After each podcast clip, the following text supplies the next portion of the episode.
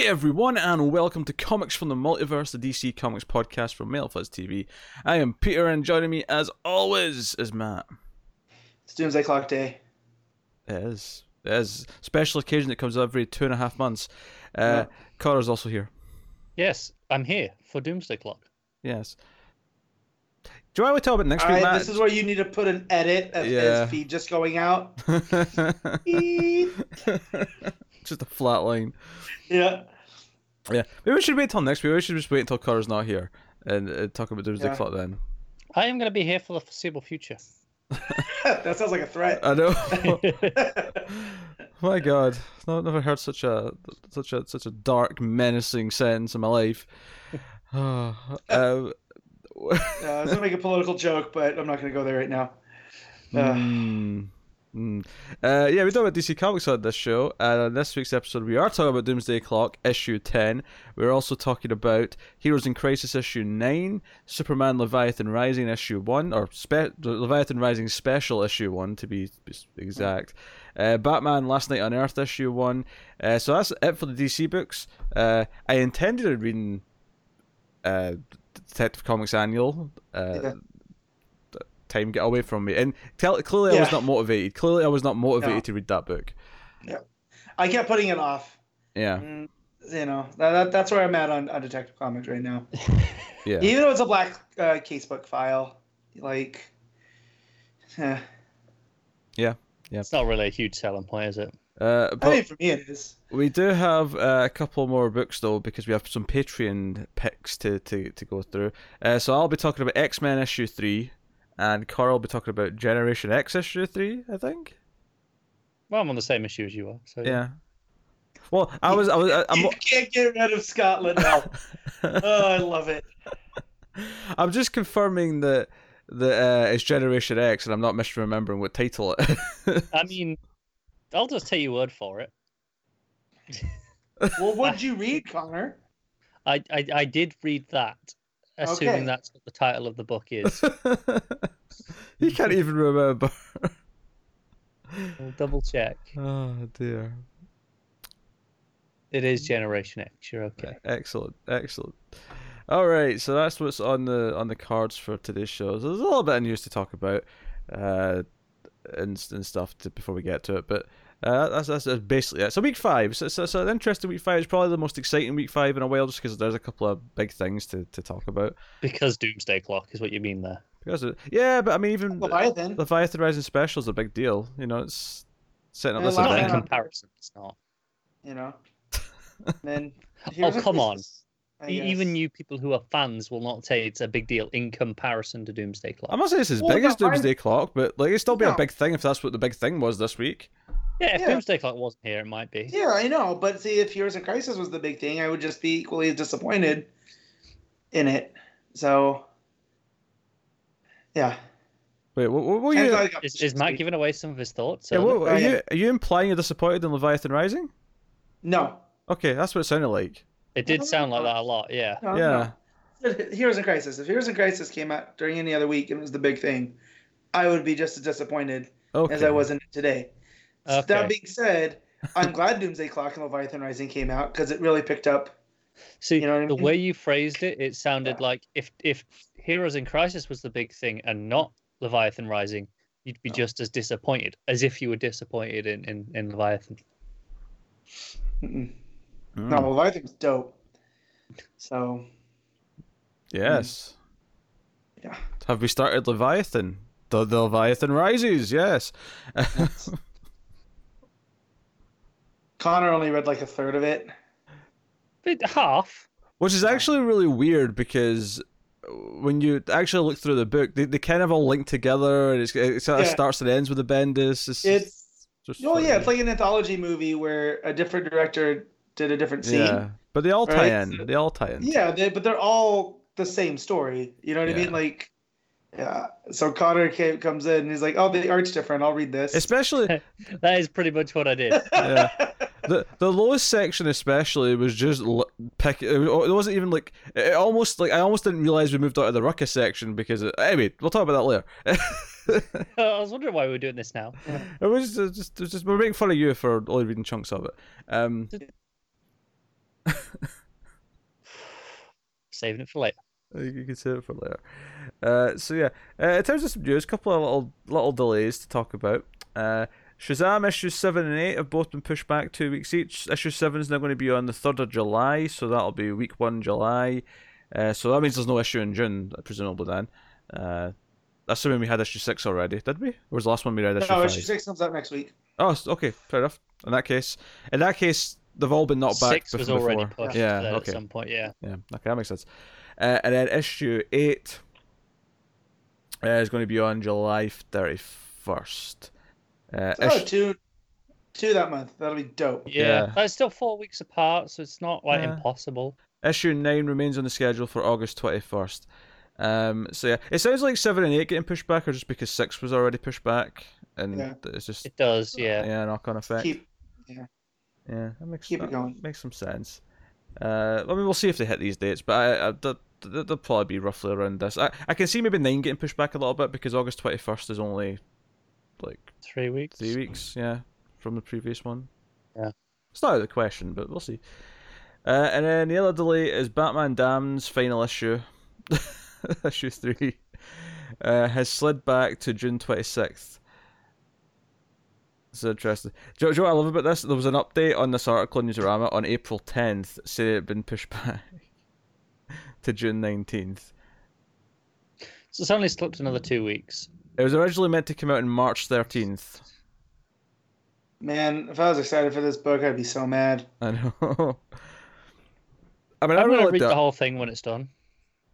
I mean, I enjoyed the first two well. If I really liked the art particularly, but um, yeah, I mean, I've I've forgotten what happened in those two issues. I have no idea what's going on anymore.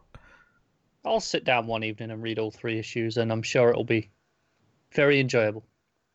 But it probably will be. Um, but uh, hell, hell of a book to try and read. Unlike say Doomsday Clock, which has had delays, uh, I, d- I definitely don't remember what's in that book really, outside of the yeah, vague premise. It's, it's different in it where it's it's only three issues. They're quite long issues, and the first one I think was last September, so it'll be nearly a year. You know, we'll be coming up on it Mm. for Mm. three issues.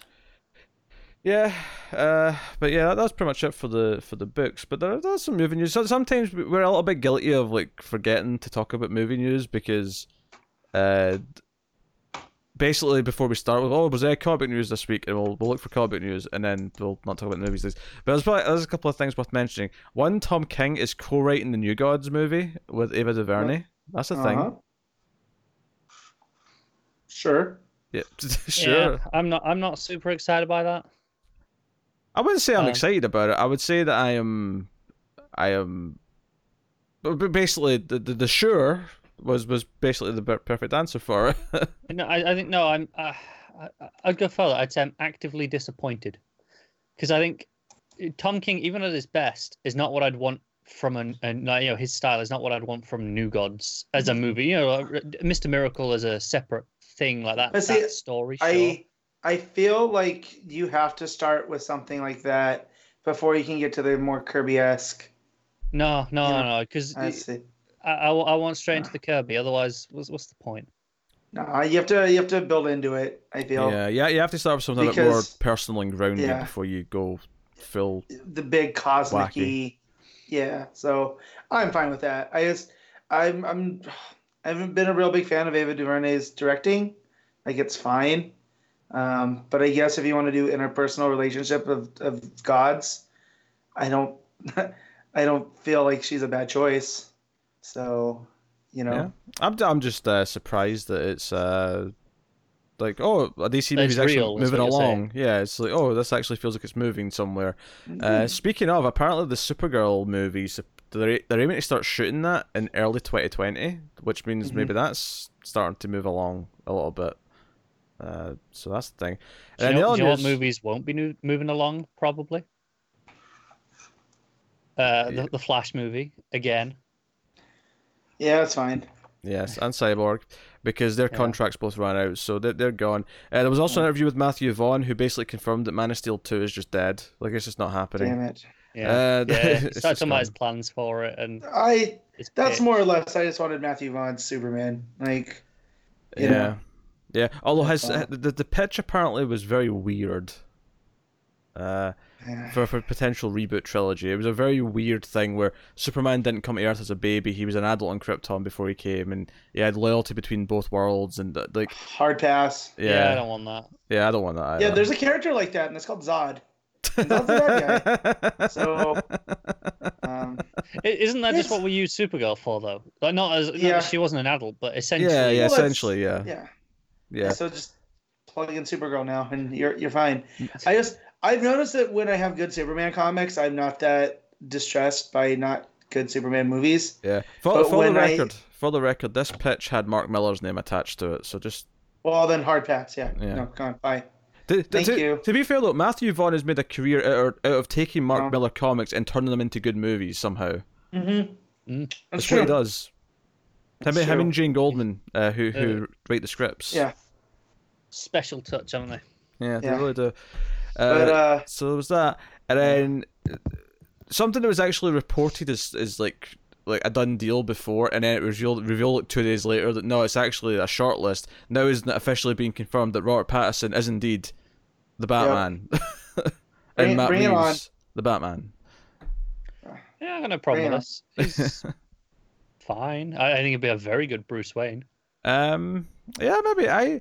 It's it's funny because like I saw him in High Life recently, and he was okay in that. It was fine. Um, I think the problem with with him is just the stigma of what he's been in before. he's got he's got this giant Twilight stigma that's just like hanging over his head. I mean, I'm not holding it. He's been very open of going, yeah, I just did it for the paycheck. Oh, he has. Yeah, it's actually kind of funny hearing him talk about those movies. Uh, yeah, He's very dismissive he's about been him. brutally honest about that, and so It- I, it- I can respect that. well, it's like that's why Charlie Hunnam dropped out of the Fifty Shades movies because he looked ahead and saw the stigma. mm, So Mm. you know, not not necessarily he's that. I mean, he's a fine actor, but you know, I think he he saw the writing on the wall there. I mean, You know? e- even fine and okay is being generous with him. Yeah. Hey, he's great in Pacific Rim. The- He does exactly what he needs to do. He was he's not great. passable. He is serviceable in Pacific Rim. yeah, I think that's all you need out of that character. no, no. What you needed Yeah. was charisma. Nah, I'm fine. I mean, Um, he's, he's not a black hole of charisma like some other actors, but he's Yeah. he's not got any positive charisma either. He he breaks even. he's- he, he was good in Guy Ritchie's King Arthur. Yep. I'm not taking. I'm, I'm not even taking your word for that. No, no, no, no, no. no. I mean, he was as good as everyone else was in that movie. Yeah. That's an underrated movie. I'm going to say it. After Hey. seeing Aladdin this last week, it's, yeah, that, that's No. the more. I'd rather watch King Arthur again than Aladdin. Oh, look, look King Arthur is a is a bad movie, but it's Yes. a really fun to watch. Yeah. It's enjoy, like, I'd And happily watch it again now. And he's perfect in that role. He's perfect as that actor in a bad movie. Yeah. You know? Yeah. So, I feel the same about Robin Hood from last year. If you didn't see that yet, yeah, that one looked a little bit too uh, too far past. no, I don't know. It it feel it fits right in with King Arthur. Does it? Yeah, And who's who's is that Taron Egerton? yeah. That one? Okay. Wife, the wife likes him, so I might have to watch that. Mm-hmm. So I got her to see the Kingsman movies, so it works. All these all these terrible movies. Um, so it's not Kingsman, of course. So I was gonna say, Yeah. it's ha- no, no, no. I'm, I'm talking about this Robin Hood and uh, King No, Arthur nonsense. King Arthur, the, the Legend of the Sword. Pete, do yourself a favor. Shut off your brain, make some popcorn.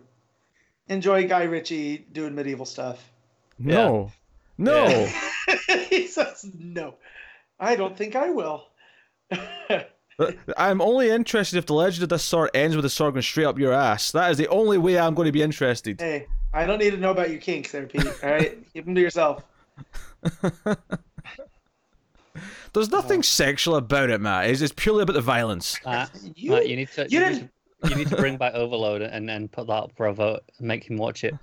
Nah. I don't have. God, I don't have the time. Uh, I barely got through three episodes of Supergirl this week. Priorities, priorities. Yeah. Not that Supergirl should be your, on your priority list necessarily.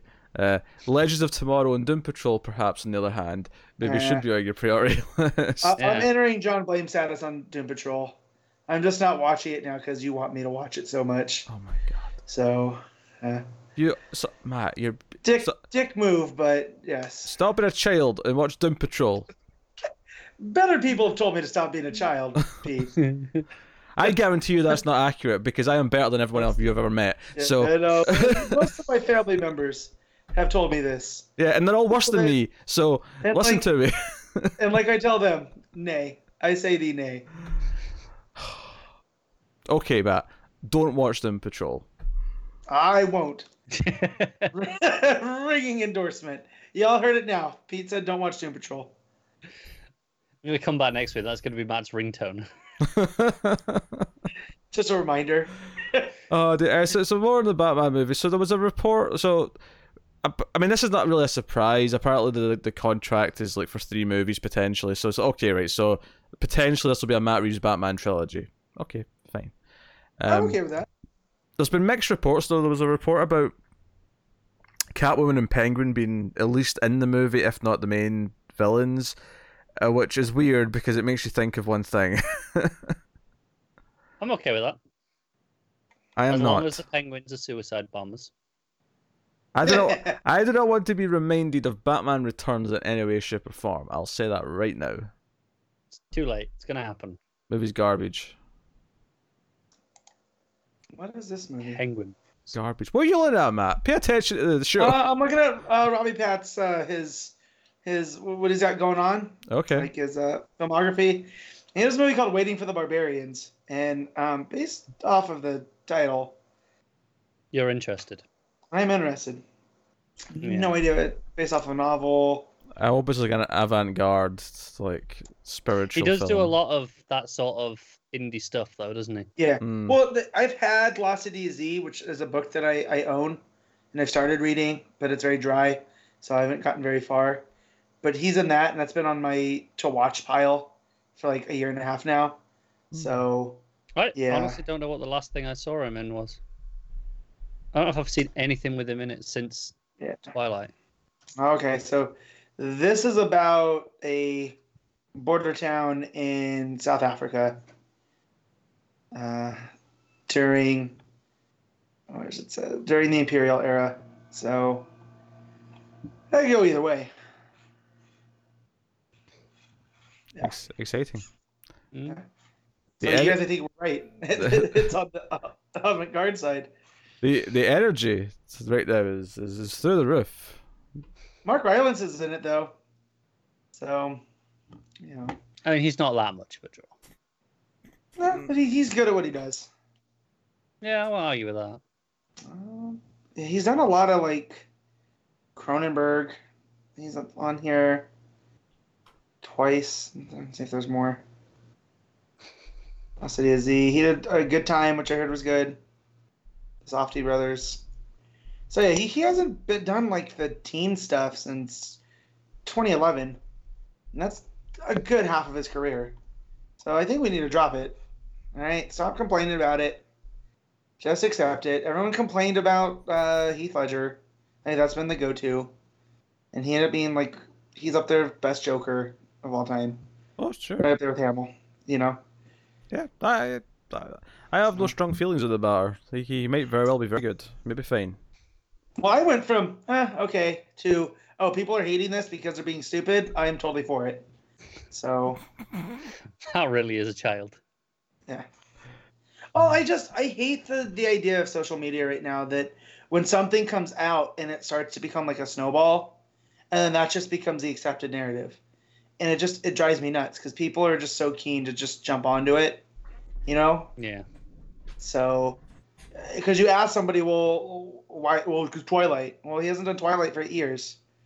So, Exactly. I mean, I'm looking at his his his IMDb. I think his first credit was 2004, and Yeah. then the last Twilight. I mean, technically, if you count Part Two, was 2012, Mhm. but I mean, it was Same all movie. filmed. Yeah, yeah, Yeah. So I mean, if you go to 2011, where where you know where he was actually finished filming it, you know, that's what seven years, and then here we are now, Yeah. eight years later, and and it's all that he, he's Yeah. got for so this. he's platform. done since I would I would say that this is he's earned a uh, an indie credit here by working with people like uh, Cronenberg, Werner Herzog, the Safdie brothers, uh, James Gray. Like these aren't like he's in the next Christopher Nolan, which is not really indie, but that's a prestige. there, you know, It's definitely Like- not indie, man. no, but like there's a prestige there. So I just, you know, enough's enough. He's Batman. You're all gonna go see it. Anyone that tells me you're not gonna go see it, you're a lie. Because I said I wasn't seeing Suicide Squad, and I went and saw it. So, you know, We told you you would. Eh, no. Also, the the Scots Madman was like, "You better, because I'm not doing this review by myself." That, that is So, accurate. um, yeah. Yes. Hey, I'm not seeing Dark Phoenix. I'm putting my foot down, yeah, no, I'm I'm gonna making go. my stance. Yeah, that's fine. Yeah, I, I would. I would say. I think it'll be the first X Men movie I've not seen in the cinema. 'Cause Yeah, I just can't. don't give a shit anymore. Yeah, I can't do that. My my completionist brain, which thanks to War of the Realms has been reactivated. All, all of this translates to Sophie Turner's there. Yeah, and kinda. Chastain. Yeah. Let's not forget Chastain in it as Chastain. well? Yeah, Uh, Chastain's there. She wasn't in the trailer, the- was she? She was. Yeah, she is. She, She she's all of the blonde. trailers? It upsets me. Yeah, she's got blonde hair, so she's not as instantly Yeah. recognizable, but she's there. Uh, Fair enough. she's very pale. to be Um, honest, I've literally only seen the trailer once, Yeah. so Uh, I, I got the, the It Chapter Two trailer with her on the big screen, and hot damn, Do you know, somehow I keep getting that X Men trailer. I, I, you know, I saw Ma right, and yeah, like typically when I see a horror movie, it'll just be all horror trailers, and it was like four horror trailers in a row, and then the Dark Phoenix trailer. Like, uh, it's going to be a horror to watch. yeah, that's What? what they're telling you. yeah, let me escape it, you bastards! Come on. I, Uh, I've seen, I got it in front of John Wick. I didn't get it with Godzilla, although I, did, I went to see Godzilla on the IMAX, and I got a Yeah. for the for the first time in the cinema. I got the new Star Wars trailer on the IMAX. and I Nice, thought it's that good, was huh? nice. Yeah, Yeah, I got it in the Dolby theater, so when the the Tie Fighter goes So by, good, I Yeah, felt it. yeah. Um, same same with the It Chapter Two. When I saw John Wick, I saw it in the Dolby theater, and I think that just upped the creepiness because you're surrounded by all the sound in Mm. the Dolby theater. So, uh, but yeah, last night for for Godzilla, I got a bunch of stupid action trailers, uh, three of which I'm excited to go see. Uh, Terminator, not so much, but I got Hobbs and Shaw, and I got uh, Last Blood. Uh, I can't remember the other one. no, I didn't uh, get any of these. Yeah. Did you get Stuber? I got Stuber. Uh, no, I got that one with John Wick though. Mm. I've not seen So- them. I, what, what was the one I got? I got Anna. I think was the one with John. Wick, the one that Yeah. stood out. Yeah, that's Luc Besson doing Luc Besson. He has two settings. He has like kick-ass uh, woman, you know, and he's got extreme sci-fi. Mm. Uh, this is more the the first. So Yeah. So obviously we're going to start off with Doomsday Clock, issue ten. Geoff Johns, Gary Frank, same team for all ten issues. You, you know, you know the drill at this point. We know what we're doing. Uh, it's- it's been nearly two years. You get, you know what you're getting. Yes. Since the last issue. Feels like it sometimes. Yeah, Mm. right. And this issue is kind of a big deal. This issue kind of just casually drops in a whole new concept about the entirety of the DC universe. Yeah, this this out Morrison's Morrison. Does it though? Yes. I feel it plays in the same sandbox, No, no, no. but whereas It builds on it. Don't get me wrong, and it's Yeah. related to Morrison, but it's it's a higher level than even Morrison's well, shenanigans. that, that kind of goes with what I was gonna say. Whereas over here, Morrison's over here making like you know, uh, psychic uh, scorpion assassins, and John's over here like, yeah, I'm just gonna build this really detailed castle in the sandbox, you know. So, um, but yeah, Hmm. poof. Yes. Let me just say, as a Superman fan, this is the issue I've been waiting for, right? To to see how Watchmen and the DCU go together. And I kind of had a feeling it was going to play on like the origins of Superman, being that he's kind of the he's not the birth of comics, but he's the birth of superhero comics, right? So, I, you know, and and Watchmen was a deconstruction of the superhero genre, and so I, I was waiting for them to kind of I don't say pile up, but when when are those two threads to weave together? And it finally happened in issue ten. Yeah, the, the story of this issue is really just Manhattan sort of telling his story of how he came to the DC universe and what he's been doing essentially, and it kind of it ties into the actor from the old movie, and uh, notable he arrives in 1938, and that you know that was before we got to the Superman stuff, but I noticed that year immediately. I went 1938. That's very Yeah. specific. April 18th, which which I did cross check, and that is when the first issue was published Yeah, action number of, one. of Action so Comics. Also, but it goes a little bit further because it goes to 1928 when he when he first arrives in um, Hollywood. So it fills in a little bit more of the actor story, which I liked because it, it did make it feel like the, the Black Freighter stuff and almost John's commenting on culture. You know, that this almost feels like a different world because it's almost 100 years ago. You know, um, but it kind of is similar in, in many ways. So when, when does it go to the 20s? well, it's 1928 when he first gets there. It, he tells um, it's January 31st, 1928. Carver Coleman arrives in Los Angeles with um, $17 and clean change of clothes. Oh, so so So- so Manhattan's not necessarily there in 1920. No, Okay. but that's where this yeah you, you get filled in on the story. But he first shows up in on April 18th to talk to Carver Coleman yeah, yeah. uh, because that that's a significant date for Manhattan. Because he even he Uh, specifically says, um, uh, April eighteenth, nineteen thirty. I am drawn to Superman's world for reasons I don't understand in this moment. And he even talks about, uh, later on about how, uh, uh, you know, why why is the time different? Why why is it nineteen thirty eight when when I came from you know nineteen eighty something? Yeah. Yeah. Right. Because we start with like the you know the, the black and white scene from from the Yeah. movie, but then we get the, the the cut, and it's like okay, we're actually in this time period now. We're actually we're not just using this this story to represent things anymore. We're actually going to be We're here. Yeah. dealing with the character, is- the actor.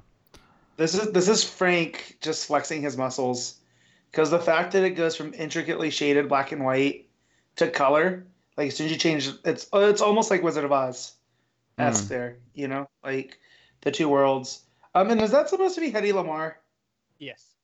Okay, because because that's that's an interesting thing too, because Hedy Lamarr. I don't know if you guys know this. She helped create Wi-Fi. Yeah, we know. So yeah, so I don't I don't know. A lot of people don't know this. we, we, it was on like two different TV shows we watched uh, in the space Okay. of like six Yeah, and- months. Legends of Oh, Tomorrow being one of them. Yeah. Yeah. Oh shoot. Okay, that's cool. I didn't know that. But yeah, so so for the people that don't know, she you know she was a femme fatale actress through the 30s and 40s, and um, she ended up like like she really understood electronics at the time. Yeah. I forget how, but uh, she helped the military develop um, the like wireless sinking missiles so that they couldn't be jammed during World War II. And then they took those patents and started applying them to like walkie-talkies and telecommunications. And finally, it was that patent that helped, you know, put together Wi-Fi. So the reason that we can do anything anymore is because of Hedy Lamarr. And I thought that was pretty cool that that Johns puts her in here, and she's kind of a a godmother of the modern world. And here she is in 1938, uh, acting. Well, not 1930. It's 1950s at that point. But but yeah, that Yeah. was a you know kind of subtle choice there. Yeah, no, I like that, and uh, you know, Carver's uh, in a bad spot. He, I mean, there's a lot of stuff because the thing with Manhattan narration is that he's constantly jumping around in terms of Yep. where he is in the timeline. Like, It's Yeah. impressive that you never feel lost though. You're always you Well, see- always know Yeah. exactly where you are. Like you know, it always makes sense when he says something. Well, it does, but jumping around at the dates, that's why I read it twice. Because I feel like I'm doing the zigzag, right? Because you're looking at these different, because he jumps back and forth. So I was just looking at the individual Yeah, dates. I'm looking here in, in the You know what I mean? space of three panels. Yeah. You're on you're on Mars in you know present day 2019ish whatever wh- whatever the present day is at the minute of him you know defeating all the heroes last issue, and the next panel Mm-hmm. Right. is mid 80s back in the Watchmen universe, right. and then the the next panel after that is April 18th 38. hmm. Yeah. Yeah. Before we even get to that page, though, like the, the interest is the idea that he's going to be dead, right? Mhm. And the day before he dies, he has this meeting with his mother, and his mother's essentially basically brings up that he's got a lie and she's blackmailing him for something. Um, and I couldn't help but feel like the the whole idea of his mother being the one who's behind his death and blackmailing him. Like I don't know if there's some commentary on here about the idea of of the creator be, being like the demise the, Yeah. the person, right? The idea of we're talking about the DC u- universe that the creator can be the problem. Firefly. Oh, Yeah. we've seen that, haven't we? Oh, I've seen that. Yeah. Yeah. Um, well, yeah, and and just and how that plays into to Manhattan, and you know him being a creator, and how he was created too by an accident and whatnot. Like there, there's all these shades that go like Mm. not shades, but levels that are that Johns is slowly building to take back down. You know, Yeah. Um, so Manhattan, yeah. So, so it, well, after the introduction of Carver Coleman, it's kind of like, yeah. So we're on Mars. Uh, it kind of establishes he's jumping around again in time. Uh, if anything, this is the page more than anything. It kind of just sort of gives you the flow of what the book's going to be, and then Yep. he's back in the thirties, back in 1938, and then we get to the you know the actual meeting uh, with with Carver Coleman, uh, which happens when he's been beaten up by the police because he's a homeless guy. Because you know he's down in his luck, things aren't going well, and Yep. Manhattan appears and and deals with the cops, uh, and it leads to this this this this kind of odd friendship between them.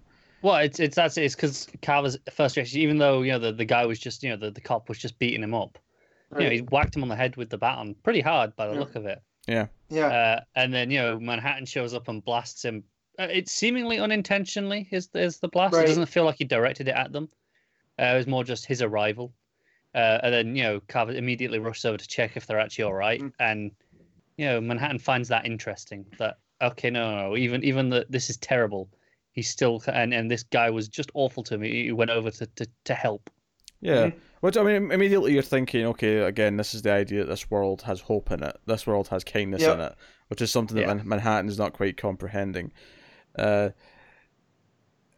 yeah, so again, it's establishing that we're again we're jumping between because because the whole thing of this this issue is that it's about Manhattan learning who Superman is, learning what he means to the world, and the idea that you know once he changed things, he's it's everything's been counting down to to the day he meets Superman after after he's because he's taking care of all the heroes of Mars. Superman's in a coma. You know, not to get to the end here, but you know the last panel of the book is Superman waking up.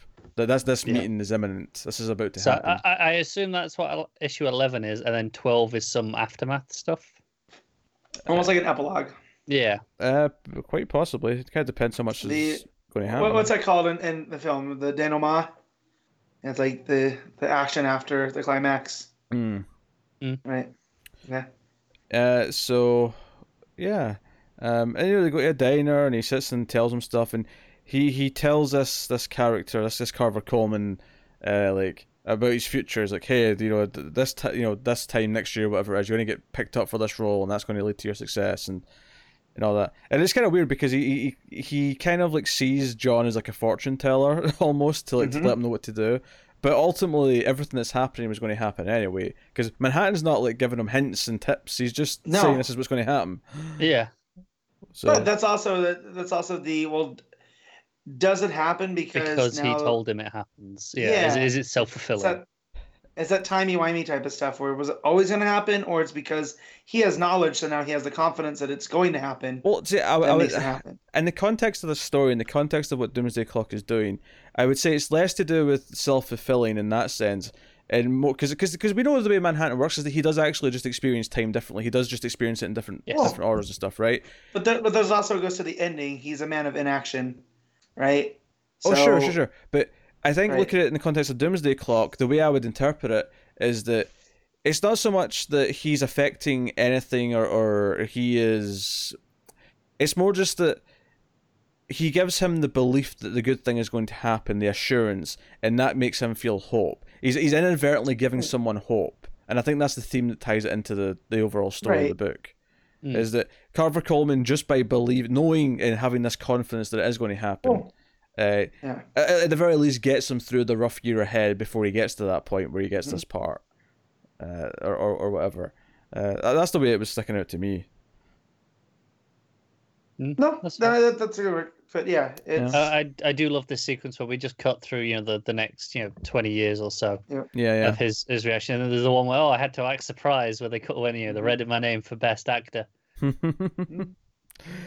yeah that's good uh, and notably the clock in the diner wall is at the same position that the clock at the back of the book has been every time Yeah, uh, just just pointing that out. Yeah. you know, yeah, the, the Carver Coleman, you know, but, I, but I just would say on, on that clock, but um, the panel where the clock shows up, you know, at, at, at that point it's at like four minutes to midnight, hmm uh, and he says, "Oh, you know, I, you know, I'm, I'm going to look three minutes into the future." Um, but he's Mhm. unable to, right? But that you know, it, that three minutes That's into the future is overlaid with the clock, which would put it at you know like one minute to midnight. Uh-huh. Yeah. Uh, so yeah, because by the end of the, the sequence, like Carver Coleman, he's he's got like a fancy suit on, he's well dressed, he's got a tuxedo on, and then he's like finding out he's going to die, and you know the, the whole thing, and then, then it cuts back, it snaps back to the first meeting where he's the young kid again, you know, the young twenty something, you know, who's just working as a well, he's, he's not even working, he got He's fired. homeless, yeah. Yeah, he got fired because he, he caught his uh his uh manager uh kissing a guy. Uh, so no, like like it's all these things. Um, uh, it's really really well done, and that's where it gets into the Superman stuff because then we get like okay something's happened, you know, in, in Kansas, and we get the the or, was it, Kansas? You you hear you hear on the, the radio, you hear about the car being lifted in New York. It was in New York, um, and we see the car. We see you know the Action Comics number one cover that that car, uh, and people are investigating. Oh, a guy lifted over his head, and this is where Manhattan really starts to talk about Superman. Um, or is is it the crowd, the car, Superman? They were never here. The world has changed, and then he goes through all the things that happened in the original timeline, all the other heroes that soon after Superman started to become heroes. We get Alan Yeah. Scott becoming Green And I assume these are all their publication dates originally. You know, Yeah. like, you know, 'Cause July again, I, I cross-checked them. Yeah, I yeah. just I just assumed Johns had done his homework and just Yeah. took him at his word. Ma- Matt- Johns of the type that he doesn't need to do his homework, but I double-checked just for accuracy. yeah. So Yeah, so so yeah, yeah, get Jay Garrick, get Carter Hall, get Al Pratt, uh, get Kent Nelson, get Sandman, Jim Wesley Corrigan. Dodds. I love how you went Sandman over Wesley Dodds after taking all their first names. Um, I don't know why, but for some reason I just wanted I to say. Sandman. Uh, although Wesley Dodds is a pretty good name, honestly. Wesley Dodds is a great name. He's a character that I want to read more of. So if anybody has recommendations, And yeah, that aren't just JSA, like I mean, um, the Sandman. Mystery Theater. That's, Yeah. that's Is that what it book of is? His stuff. I think I'm pretty sure that's that's uh, a lot, Okay. a lot of his stuff. yeah. If I mean, uh, for anyone, because obviously we have a lot of listeners who aren't necessarily as like Mhm. super super have a super history with DC. Is I'll just I'll just go through these and see who they are. Jay Garrick is is the original Flash, the Golden Age Flash. right? Carter Hall, Hawkman. Al Hawkman. Pratt, uh, the Atom. The original A- Atom. Yeah. Uh, Kent Nelson's Doctor Fate, Wesley Dodds Sandman, Jim Corrigan uh, becomes the Spectre, and uh, Rex Tyler is Rex Hourman. Tyler. and Rex Tyler's our man at the bottom there. Yeah. Um, so no, this this was a great page because you know for those Mm-hmm. of us who've been waiting for the JSA like teases and stuff, and then, then you turn the page and you get the, the round table, you get the Sat at the table, and I'm like, oh, because this this is the page that that Gary Frank's been sharing for about three months, yeah. and I've been waiting on this moment. I'm like, Yeah. finally. And I just love how they're talking about how Superman was an inspiration to them. And they're waiting for him to come and join them. And And, they're you know, wait- they've extended right. the invitation. you know, and then Johnny Thunder's there, you know, with the Thunderbolt. Yeah. uh, spirit, and then ultimately, you know, once like it gets to the end, um, and it, the, the the page of narration or the, the panel of narration with Green Lantern towards the end of this in the middle of the page is it's November 1940. Green Lantern has never heard of Superman, and it's like Yeah, 'cause something it- changed. It, re- it repeats the moment, doesn't it? Because Yeah. you, know, you have the, the, the moment with the picture where they're, they're waiting for Superman, and then okay, no, we move on, and they just take it because you know he he doesn't exist yet. and he says no one has you know and it says where is he it's not actually his narration that says that but it kind of falls on neatly so here's the thing this is the moment in the book where i realized this isn't talking about flashpoint this is talking about the first time things changed this is talking Yeah. about Yeah. crisis um Well, not just Crisis, but just the idea of the Golden Age and, you know, going to the Silver Age, right? Because then things changed.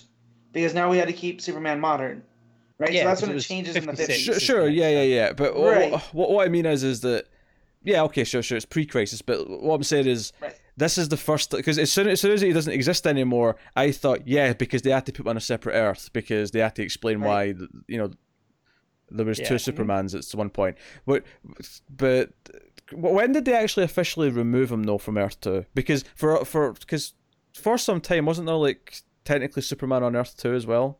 Yeah, that's where the the whole idea of, of Power Girl being Supergirl Yeah. was was is that he was there, but he had died in battle. Him and Batman, and then they take over. Huntress and and Power Girl, they become the the ones. So, uh, but then that This got the, wiped out. The new They 52 Earth reestablished it. right? Well, no, but that was that was based off a precedent. That was Oh, was it? before. Yeah, yeah, yeah. So Yeah, New 52 is a bit newer than what I was thinking. No, no, no. But the, Yeah, yeah, yeah. that's the exact plot of the new 52 Earth. Oh, too. sure. yeah, yeah, but yeah. that was but that was borrowed from the original idea Mm. that Supergirl became Power Girl, and that she's she's the new Metropolis Super. You yeah, know, yeah, because um, if, if you didn't know, like you yeah. know, Batman and Superman were with all these characters, Yeah. and then in the Silver Age they relaunched them uh, to be with the new Silver Age version of you know Hal Jordan, Barry Allen, so on and so on. Yeah. And because of that, it, it made this weird thing where oh wait a minute, we have two versions of Batman and Superman now. Um, so they had this idea of there being two Earths, right, of Earth One and Earth Two, Yep. and that's kind of where the multiverse started. Flash.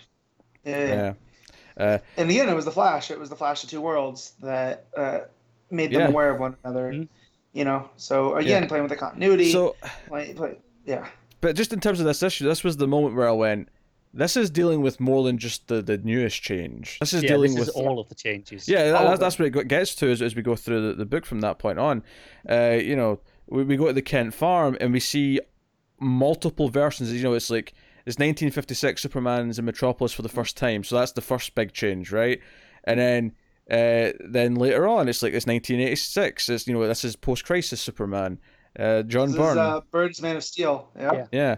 Yeah. Um, and then it changes again and again. You know, one of these is Secret Origin. Um, like hmm it's just it's happening over and over again. Well, you know, one's New Fifty Two.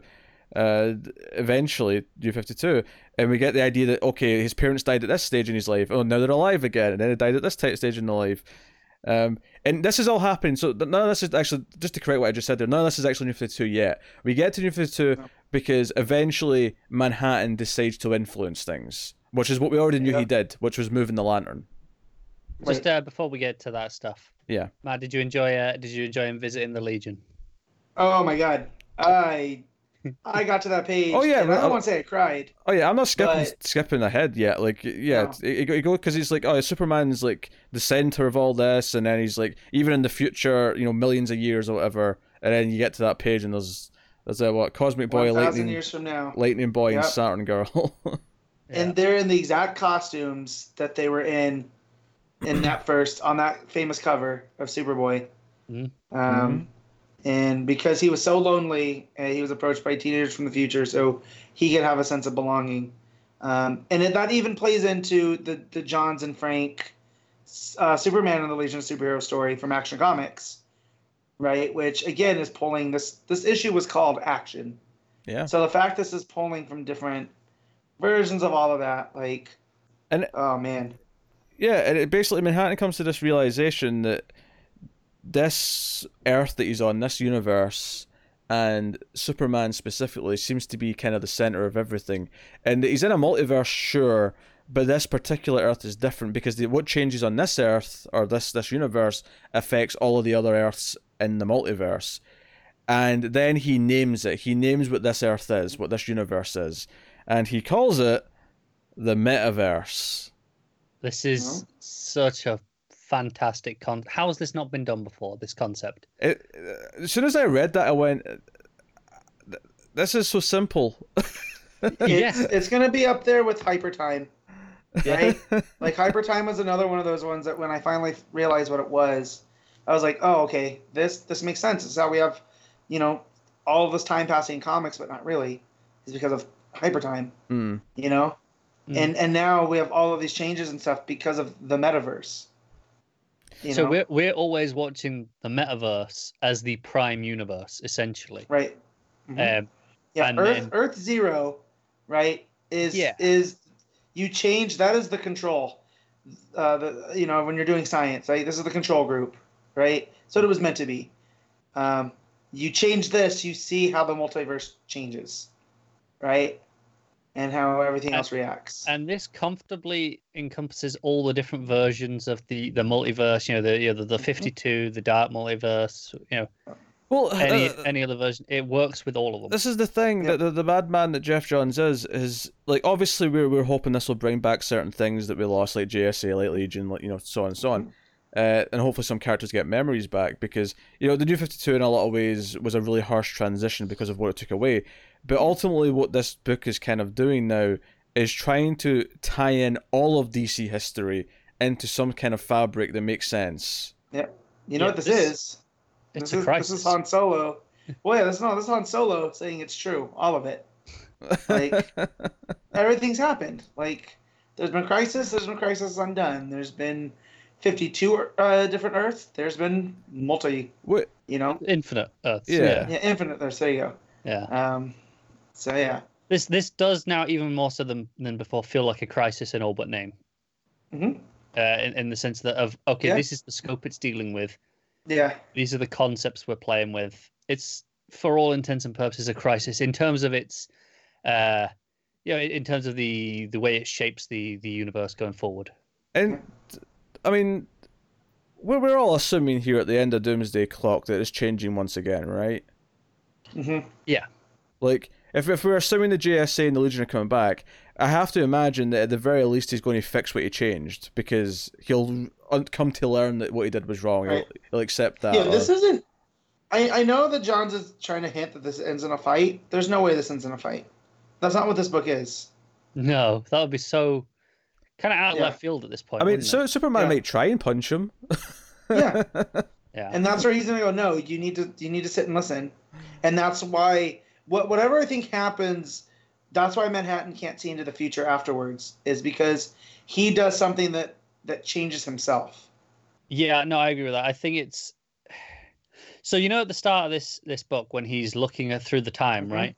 He's not Yeah. aware that Superman has changed time immediately, Right. right? It's you know, Right. as far as he's concerned, it is you know it's 38 and then the 50s i- i- exist, but Superman hasn't changed yet, right? There, there's that moment where for him it changes as well, Right. and um, so this this blackness that he sees hmm it could be just okay no this is such a shift that he can't see into the next stage of that Right. universe yet Yeah. Y- yes. yeah that that, that all makes sense No, I'm Um, following. I, I'm, I'm he sounded really confused No, I'm following. I'm not sure if that's kind of what they've set up in terms of the, the rules of the way it, it changes for him. Um, I I feel like it'll be more like I, either he will literally d- die, but I, I feel I feel like kind of ultimately it's going to be about convincing him that he or him learning and realizing, either on his own or being convinced by Superman that he he shouldn't have done what he did. Um, because Yeah. because this this book ends with, with with John saying that this world is built on hope, and I have become the villain. Like Mhm. he realizes that he's the bad guy in this story because of how he's meddled. but the question is is he realizing that he shouldn't be a villain or or is it more the idea that no okay they need a villain to to you know to have hope against Yeah. to, to, to rally against you know to, to inspire you know to have superman to inspire them and, and be hopeful they have to have a villain to fight so maybe he'll kind of lean into that role instead I mean, they're going to have to But sell me while on all that. doing Though. this, Well, I don't know why. Why? Why would he? But uh, like, you But- you need the villain to, to hate. but they didn't right? need that Like, it- before. They had enough villains before. yeah but manhattan is egotistical as shit I say I don't think that I think he knows his role to play is that he's become the villain, and that by become becoming the villain, he's changed everything just like Veidt did, right? Because he brings that up at the end. Mm. Is that he he allows Veidt to walk free because he's a man of inaction, and that that's just how him and Superman are different. Superman's a man of action. Superman's not going to let this villain get away with whatever happened. So whether that means he's completely changed, but what I think, I don't think he's going to be this much, much egotistical villain that Connor's ending is, you know, by him doing against his nature, by him changing things and taking action, by being a man of inaction. It'd be like Superman sitting around and not doing anything because he is a man of action. That would make Superman a villain in that term. Like I, I'm not using the term villain as a you know. Yeah, I, I think what's supervillains interesting is, is you know we keep talking about him as you know, and he's talking about himself as a, a being of inaction, right? And that is Right. kind of villainous. Yet Right. it was his his action in moving the lantern just because he Right. could that actually caused so much of this. So uh, Right. as as much as he thinks uh, he he thinks that it's his doing nothing that's the bad thing. It's him actually, you know, having having some sort of action was just as bad.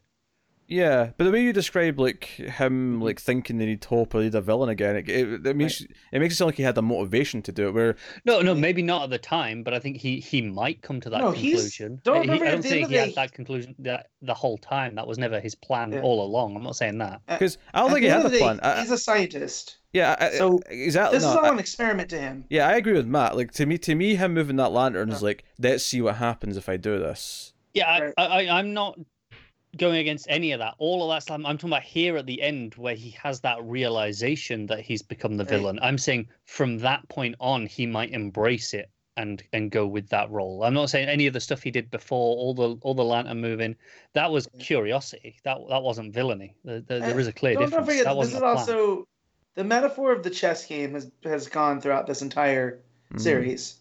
So so here, this is where this is going to end up being is it's him and Superman, not necessarily a chess match, but they're going to be on opposite sides, right? Because they're polar opposites, and and this is where the discussion's going to be. And I feel like it's going to be Superman telling him like what Pete said: we have enough villains. You know, you're not exactly a villain. You're just a being of curiosity, and and that sometimes that curiosity, you know, subtle saying, curiosity killed the cat. So, you know, him being curious causes all this, and it awakened the metaverse. And now that's something that our heroes in the DCU proper are they going to be aware of it, right? Or is this the whole concept of the metaverse going to be lost to them when Manhattan leaves? Uh, I mean that's no, that's an entirely different question. that's, that's opening a whole other can of worms. That I don't know. Uh, so no, we, we, so he basically creates New Fifty Two Superman. Like he he, go, he basically go, he goes and checks where Superman you know comes into fruition now, and we get the, the New Fifty Two origin where the parents die when he's you know in high school, and Prom. uh, yeah, prom. Prom's in high school. No, I know, but he's going to prom, and that was Yeah. that was in the um the, the Grant Morrison action run, which again, action comics like it it's the through line here. Here's, And here's, this is why I love Johns. I've a, 'cause I've a so go ahead. question about the Mm-hmm. the Superman changing. Yeah, Does he directly change it, or is it just a an impact of him changing the? Ye- the it's a butterfly effect. yeah, butterfly. Yeah. him him because in every other metaverse the justice society is still around they just don't get influenced by superman you know there are these older heroes that existed and you know johns even he based his jsa off of the golden age by robinson Yeah. which put them into this real world of what would have happened afterwards you know Mm-hmm. and they all kind of try to go back to civilian life but they can't so even without without the justice society that completely changes superman and the, the role of the heroes in the new 52 Yeah. you know for for whatever reason that is so he almost removes the justice society and that's what causes the the new 52 to happen I I loved you know, you know I said how before I said he was kind of egotistical. Mm-hmm. Um, he he literally by this he's he's making Superman more like him. You know, he talks about how it makes him Mhm. you know, more dis- distant from humanity. You know, I understand him Yeah. or I relate more. He's he's so he is kind of egotistical in the sense that this is the other. He, he's already uh, agreed that oh, this is this man is the linchpin of this entire multiverse. I, you know I, I'm going to make him more. You know, I, I like that he's more like me now. What's he? Because yeah, and, and he does like it because he says it's intoxicating. You know, like he, he's he's enjoying this. yeah because he says he i've altered the mul- metaverse and in turn the multiverse Yeah. and it says a year ago the metaverse became aware of my hubris and that's where wally shows up Yeah. right saying i know what you did um so yeah where's the line i'm looking for uh, the, the, It, it's why is he the center of the universe? And as a Superman fan, I freaking love that. So Yeah. No, I actually really like the dialogue at the bottom of this page, uh, that plays out over the Wally panels. Uh, I realize that the metaverse metaverse is not passive. Like an organism fighting to survive, there are aspects of it I have underestimated, and innate hope that it fights back to the surface. That, and you know that's kind of this is very meta almost. It's like no people, you know, rejected this because it wasn't hopeful because it was this trying to be edgy thing, um, and this is kind of him becoming self-aware. It's almost like, it's almost like he's actually representing DiDio. Yeah. in a bizarre way. Although Heroes in Crisis tells me he's not learned that much, but I mean that's that's a whole other question, a whole other Well, we'll topic. get, you'll get there in a minute, I'm sure. Yes. Well, we'll get there. Yeah, yeah, yeah. Yeah. Um, so yeah, again, yeah, the idea that the, the universe inherently wants to fight back and actually become what it's supposed to be is kind of encouraging uh, in, in some way. Um, but yeah, so the idea is turned against them, and that you know the heroes are they're literally coming for him, and eventually Superman, uh, and either he's going to destroy him or he's going to destroy the metaverse. Uh, one of the two. Uh, I assume it's going to be a third thing that he's not actually thinking of because that's the obvious thing to do in a story. Yeah. But um, I think what's interesting is you know we, we talk about how he always sees time and you know and and he is convinced he can't change anything right because well he's already seen it so this is just how it happens uh, but that's clearly not true when you know he has changed the the metaverse right you know, he's, he's he has actually altered this yeah, but it's not like he. It, he's not said that since he's changed it though, right? what do you mean Like, like what you just said there, that was his like belief beforehand. Before. Oh he no, no, but even even afterwards, he talks about how he's he's a being of inaction because he and and he's a being of inaction due to those beliefs, right? Of oh well, nothing I do matters, you know. That's why he uh, is is is like that. But that that in turn is his motivation for moving the lantern to see yeah, what yeah. Like Yeah. he's a being of an action, but he did make one action. But him saying he's a being of an Right. action, uh, Well, that's also you need the context of what he's talking about on that last page, where he talks about what happened in Watchmen too, yeah, yeah, where yeah. he ends he ends the Vietnam War, right? So by him ending the Vietnam War, that's an action, but then he Yes. follows that action up with a bunch of what seem like smaller inactions. Those smaller inactions lead to the death of that world. Yeah, he's Right, he's, so he's not leads li- to he's not he's not literally saying he's never taken action. No. No, no, no. What I meant though is, is he only seems to take action of things he has already seen the outcome of, right? You know, so to him, in his mind, it's not taking action; it's just doing what it- you know what's already been done. No, I think this is him, and th- this is why I'm loving this book right now. Right? Mm. To me, it's it's him going. I could do so much more, and that's what the new. And then he learns him doing so much more has a price, and in that he created the new Fifty Two, and by changing that world, all that- over. Yeah, well, by him doing that though, it's what he thinks is going to lead to his undoing, because that's what the whole point about the the metaverse it's in coming turn back for has him. and Mm. is coming back for him, and that's what he thinks why he can't see past that time Yeah, because the last thing he sees is Superman. Yeah, But we I- don't know that's what the actual case is. This is all just his point of view. Yeah, it is. Yeah, yeah. I I, I think. I've And forgotten the point I was going to make. final. Matt talked no, too long. This also I forgot with what I was going to say. With, with the, with the final thought uh, from from the quote from Socrates that every what's it say? I just had every front action has its pleasures and its price.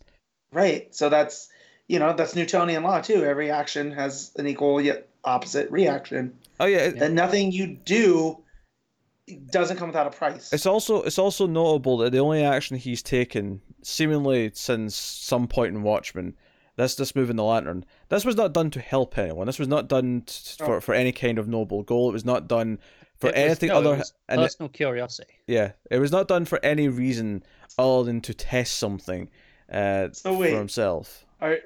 Or, so we're putting DiDio in that right role of Manhattan. hmm So you're saying that he did the new 52 just to see what would happen? He wanted chaos to reign so much. He's like, yeah, I we're changing things. Like we all know that's not true. It's fun to make the joke, but it was for sales. Like it was their hail mary that It, it just was it was happened to work for a short time. ultimately the wrong choice, but I can understand why the the the thought of it came around, why they went, oh yeah, let's do this. I mean, you know, we, we, we know how it turned out in the end, but I can see why they thought of it. Well, and and you put that into the Manhattan story too with the things of Watchmen. Like we know why he did all of these things and why he didn't take certain actions versus him actually doing something. And what Aye, led to him Matt, Matt, yeah. Um. he's silencing me. Yes. I. Yeah, I, I think the idea that it doesn't even help Carver Coleman, even though he's hmm. the closest thing he's got to a friend. Could, yeah. because Well, and he even says that too. Yeah. He could, and that the housekeeper burns the letter of his secret so hmm. that the, the murder never goes solved. But he knows he watched he could basically watch it go down. But again, he's a man of inaction. So him moving that lantern means so much more because of what he did. And maybe is it because of moving that lantern, he chooses not to get involved because he sees like, well, if I change this one thing, what does this do now? You know, what what is Carver Colman's role in this universe? And maybe that's why he doesn't. We don't know yet. I'm sure by the end we'll know, you know. But as of right now, even Manhattan doesn't know. So Doesn't know what? But I just this whole because of the blackness, right? That's why he he man.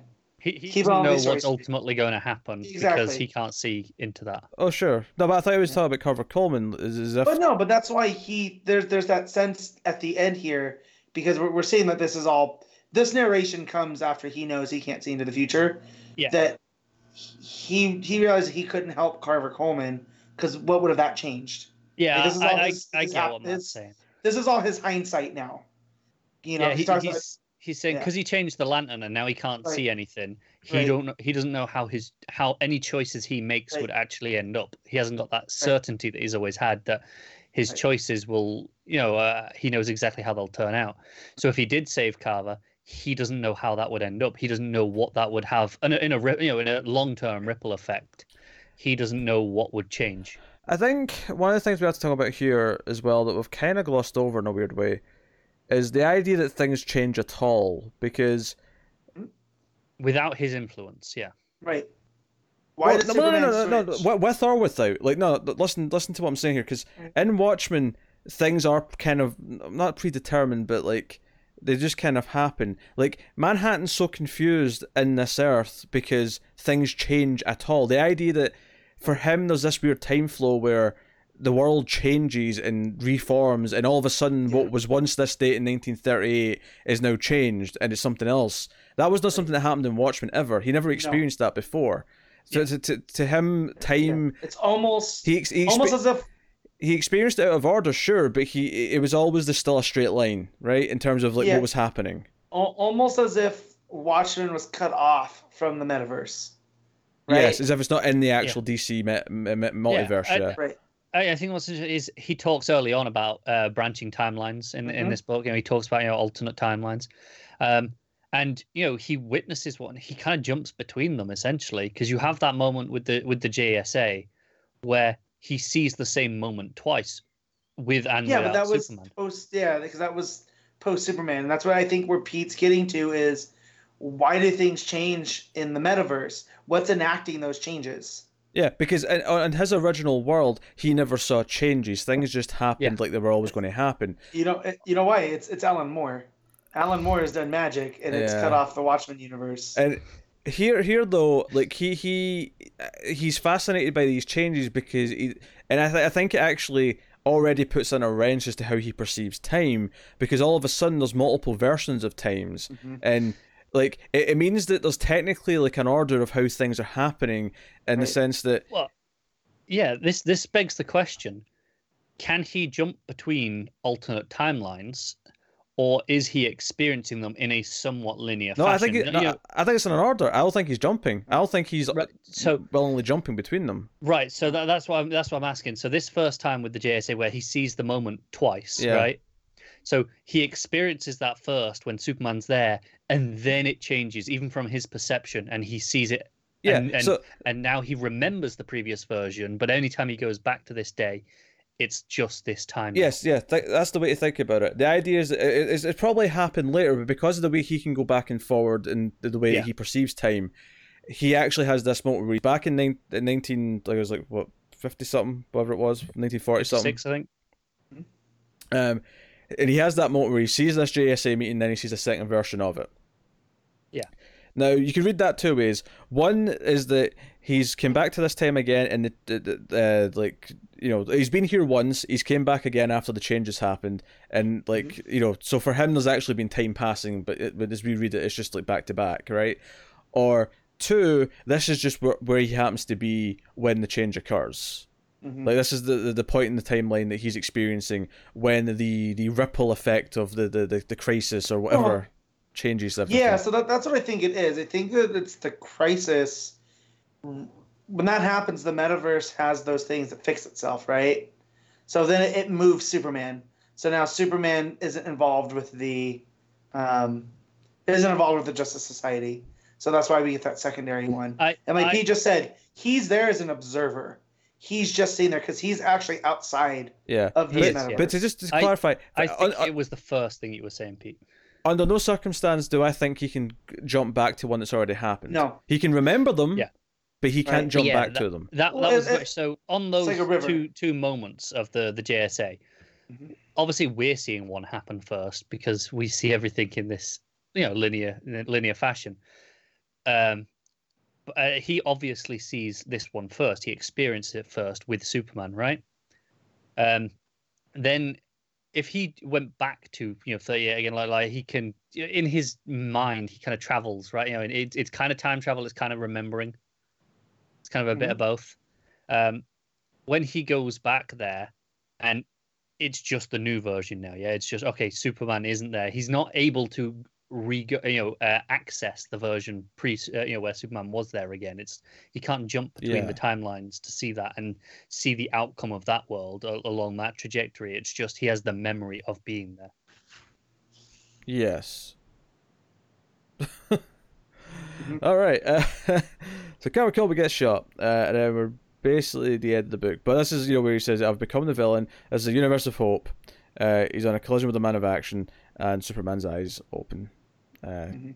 and that that that wraps up Doomsday Clock ten. Oh yeah, and, and then we get the back matter too. Yeah, the script. Uh, that that that fills in. Well, not just that. It, the, the letter from the mother It's of, the of what from the she had on him which was kind of just oh hey i know the you know the, the truth of where Yeah. you came from you've been lying to the press well, that and yeah, and that he was gay. Yeah. On top of it, it was like a Rock Hudson situation, yeah and and you know, and, and that's ultimately why he's so distressed there at the end, and why he starts drinking so heavily because he doesn't want this out. And you look at that in his history of why he was fired, right? Because he he busted the studio head, you know, Yeah. uh, on there and stuff. It just it really fills that in, and I just love this whole Nathaniel Dusk story too, and how it plays with what pop culture was back then versus what pop culture is now, you know, and, and all about the, the pop or the post-war culture and them feeling broken. So that's why you had so many so many film noirs with these broken characters that were so popular, you know, and now you put that into superheroes and, and all of that. Like it just um, I'm really loving what Johns is doing. Like he, I know he ca- he used to catch a lot of flack for just being this this guy that would reboot things and take ideas that wasn't weren't his and build on them. But here, I think he's really weaving this tapestry of what modern comics are. yeah definitely and and that's the thing because this is building on hmm morrison's multiverse for example Yeah. um but this is a, an entirely new concept above that Right. with the metaverse Right?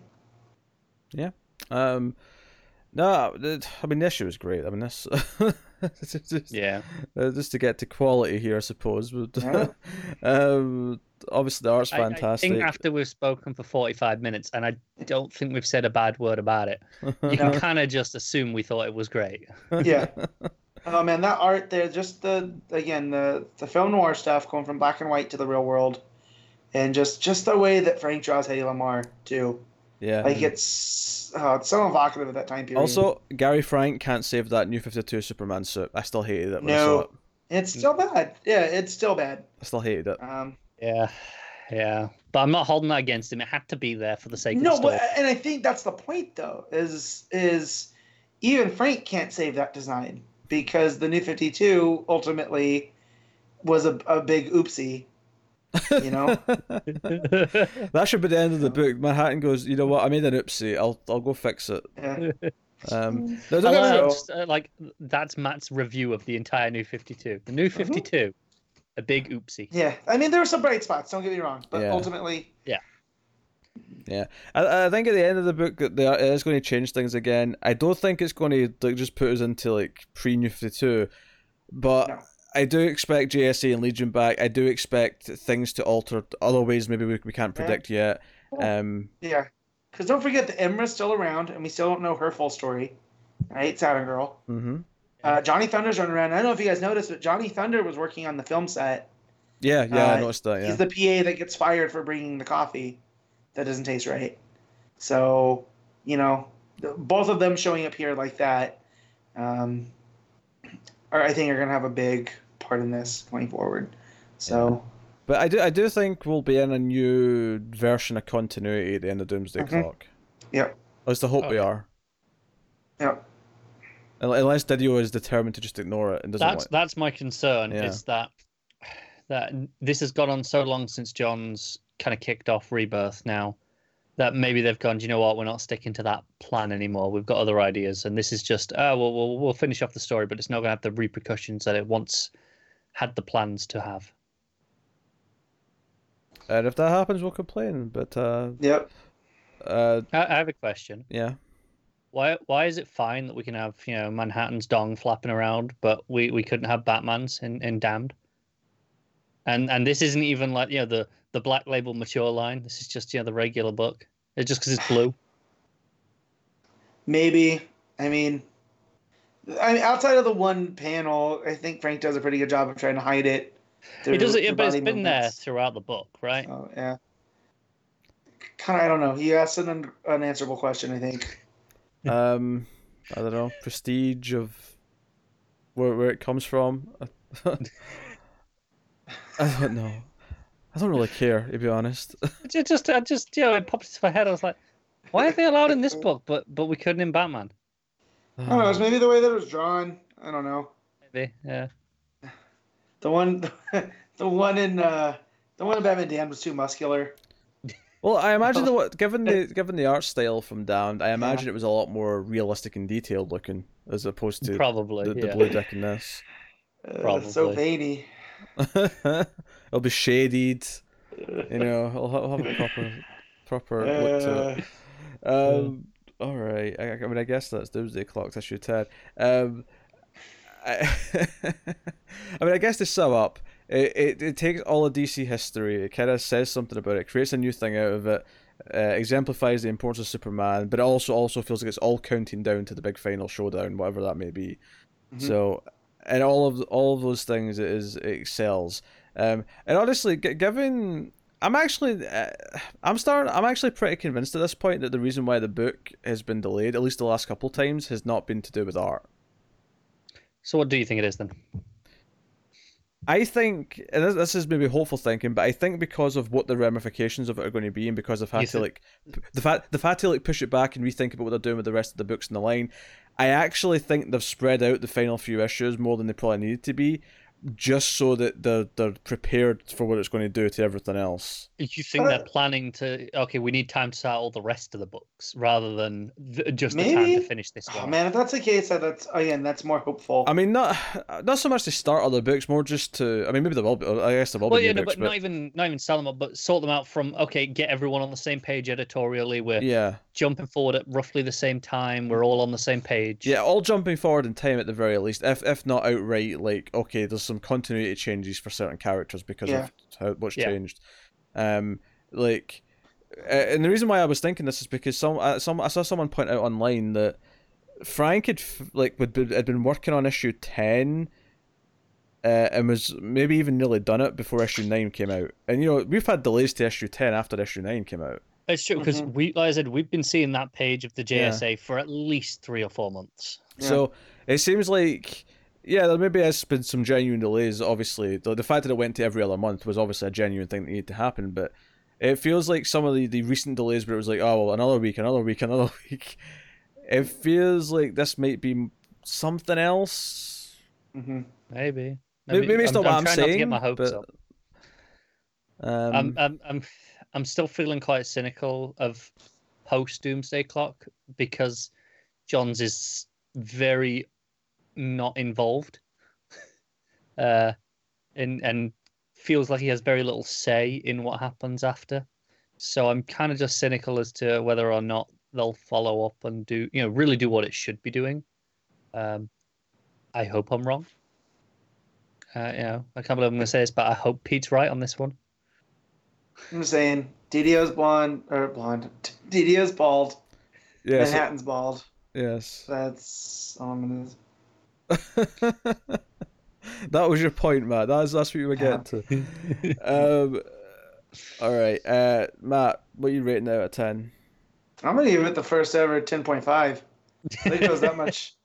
It goes that much It's, past. it's just a ten. There's no such thing as a ten point five. 10.5 people. It's not. No, it's not counting. It's a ten. I'm Uh, putting it in the books as a 10.5.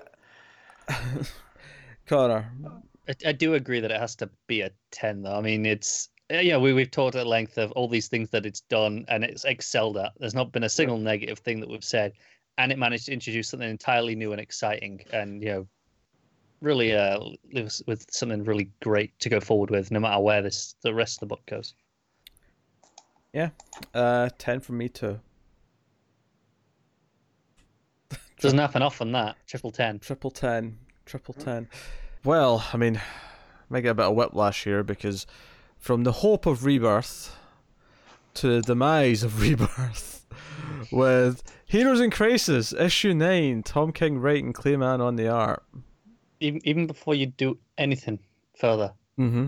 that introduction has just made me glad I didn't read you know the last couple of issues. Yeah, I Ah, feel I feel I feel justified in not having to feel the rage Do, because do, not even I'm rage. getting I'm getting proxy rage already. do, do, do, do, do, do you know what the sad thing is? Is that I don't even know what the point of the story was at the end of it. Because That's that's my thing too. I said that to Porter after I read it.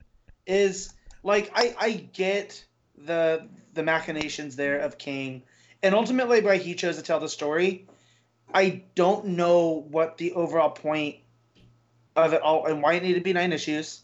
This could have been five, right? if Like- that, that's could have been three issues.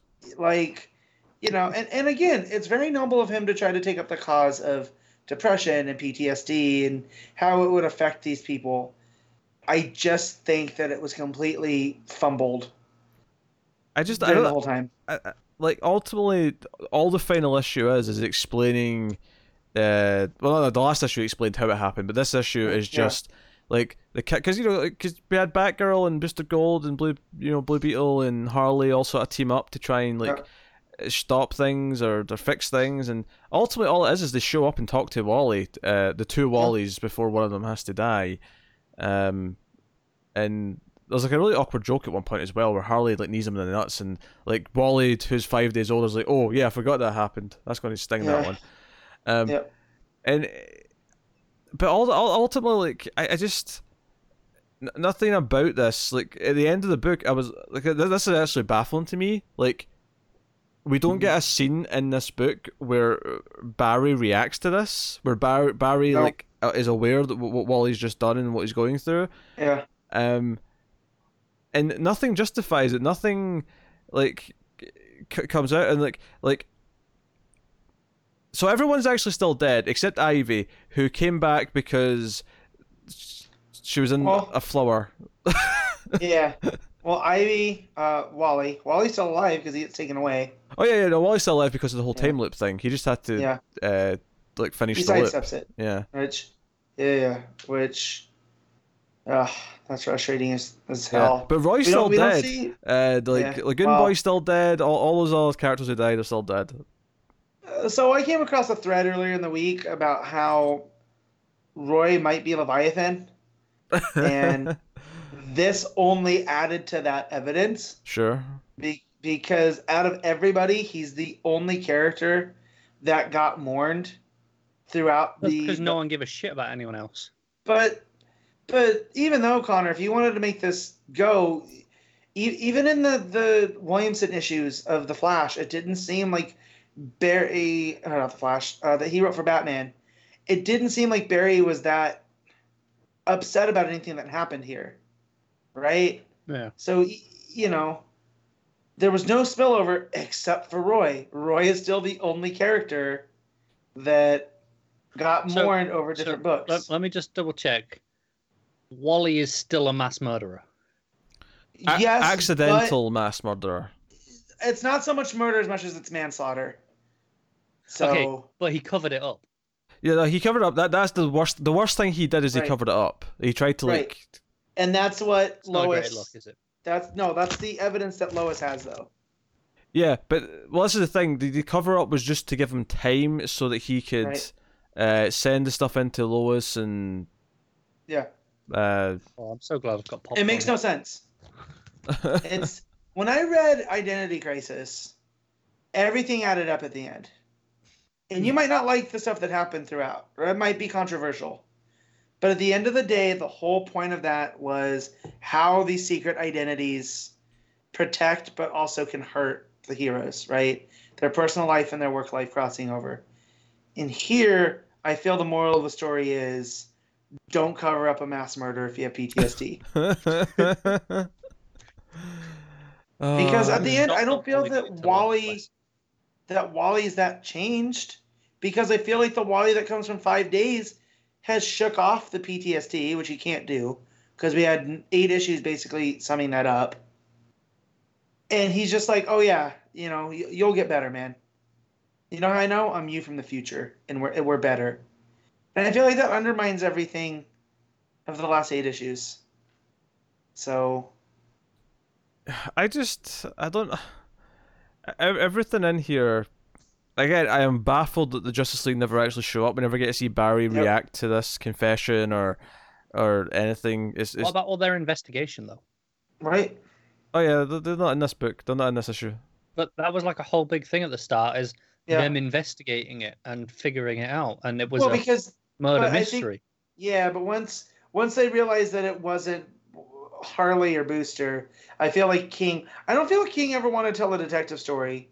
But Then I why felt did he like that set it was up as a murder supposed- mystery? That I'm getting there. Calm down. Cool your jets, person who hasn't read the last three issues. All right.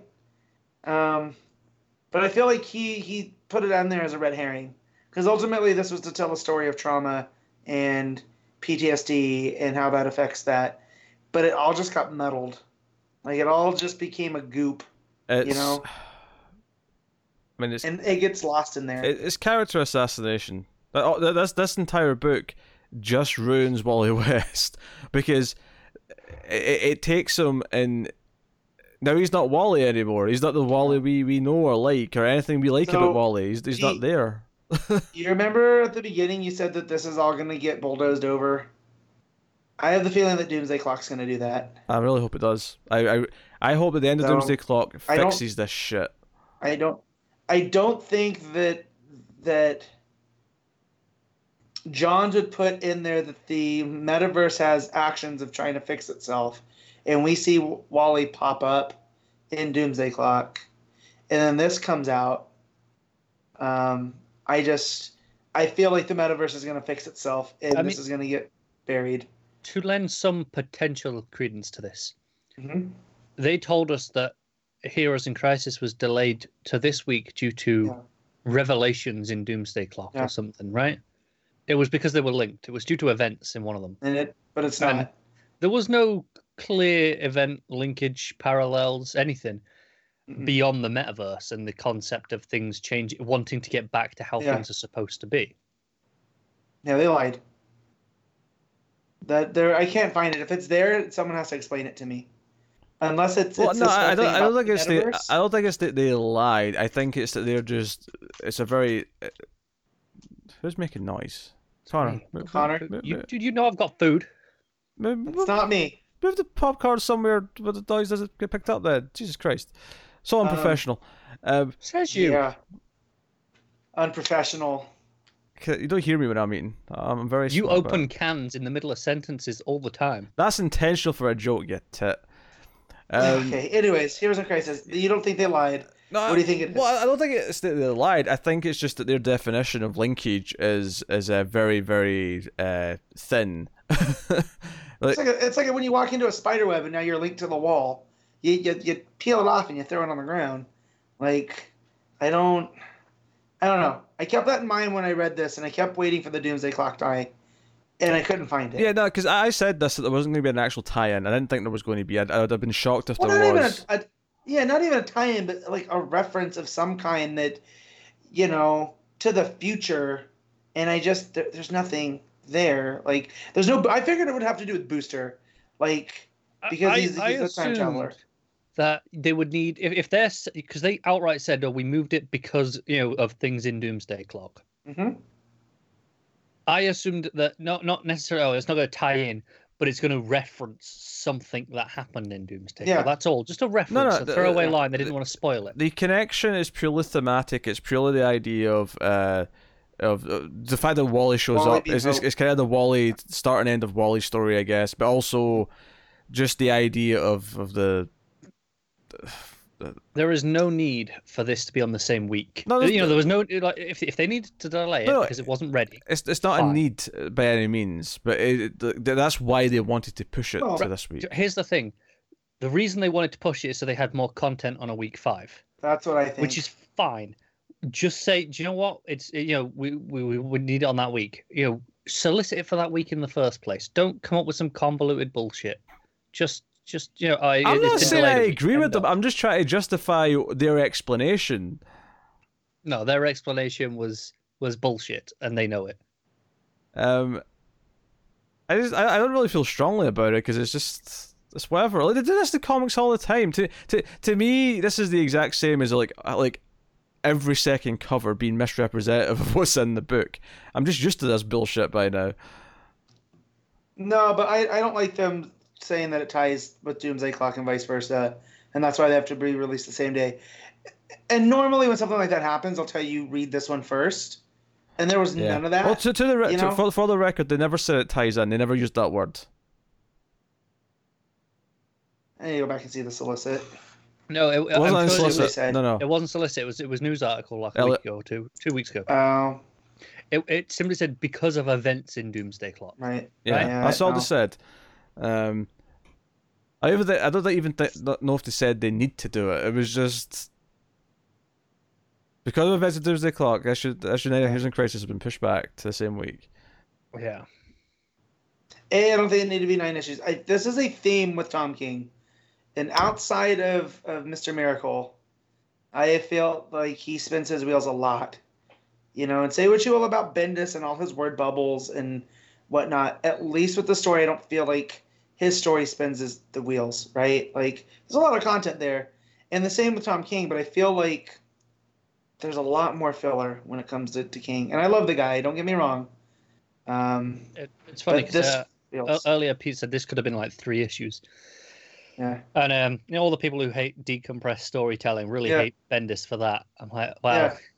King's just as guilty in the, in, in Yeah. that regard for sure. Um, so you know how they do the panels with the with the different heroes, and that that was probably the brightest spot in this one with me is we got to see all the Robins, like all of them. They even include um, uh, spoiler in there, Oh. and Yeah, I hear I hear that there was a there was a lot of those uh, interviews in this. yeah, there's a lot even more. So it makes usual. it seem like Sanctuary is still around, like it's still there for therapy for superheroes, which that's cool. Like make Sanctuary a thing, you know. Um, Well, ultimately, there was nothing wrong with Sanctuary, right? If if if um, no, if you know, 'cause Wally that was that was some of the theory at the start. Oh, was it you know Wha- the, on, why the do you? Was it all the, the robots? You know, go was, was it, Yeah. did Sanctuary go rogue somehow? That was a lot Yeah. of theory at the start. Hold on, hold on. Why why do you think this implies Sanctuary's still around after this?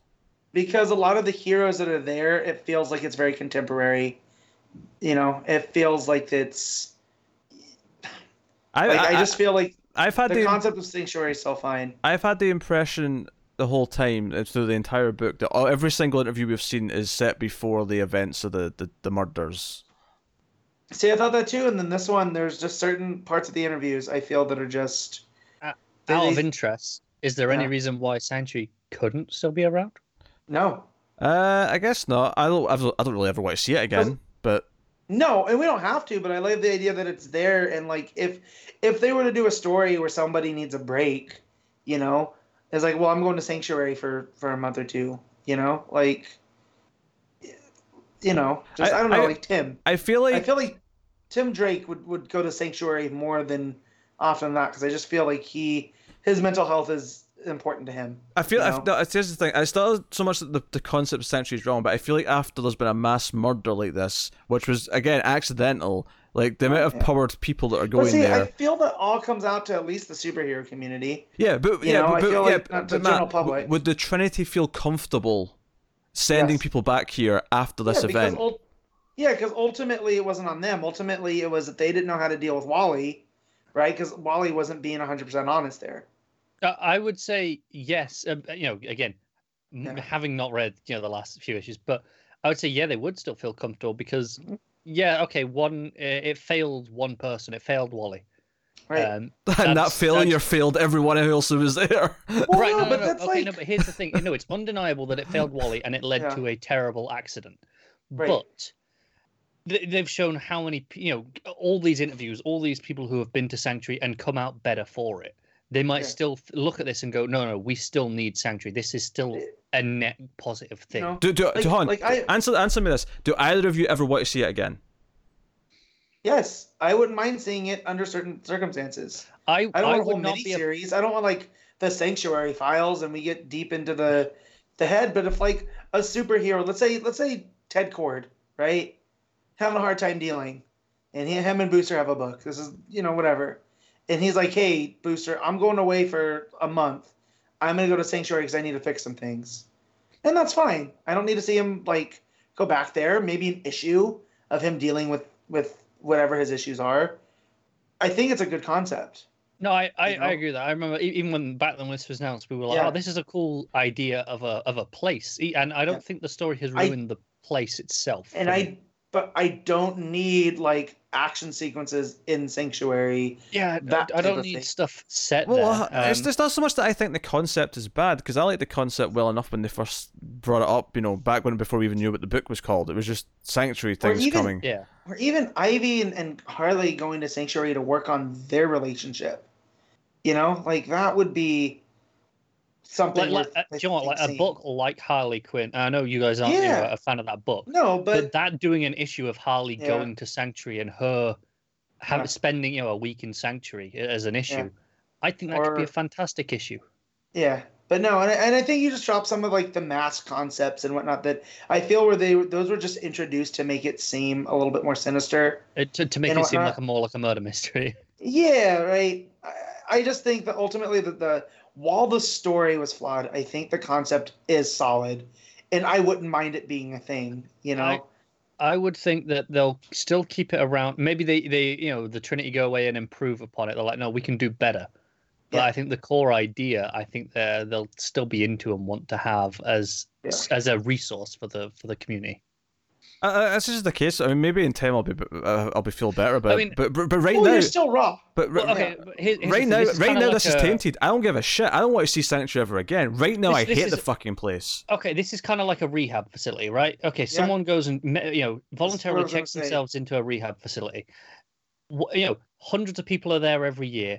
At one point, one one guy, you know, brings in a knife. Somehow he smuggles it in and he kills three people there. Do you say, right, we're never sending anyone to there again, or do you go, well, hang on, no, we'll we'll do better. We'll take more precautions, fix it. but we we but we're going to use. We're not going to shut the whole place down, are we? Yeah. I mean, you're comparing someone with a knife to someone who has a speed force bomb powers that just kills everyone Well, well, instantly. n- now now you're turning this into the Superhuman Registration Act, Pete. And You it sounds of like are, to me yeah. you're. It sounds to me like you're pro Iron Man. Like me and Connor over here being like, nah, Cap, we're Team Cap over here.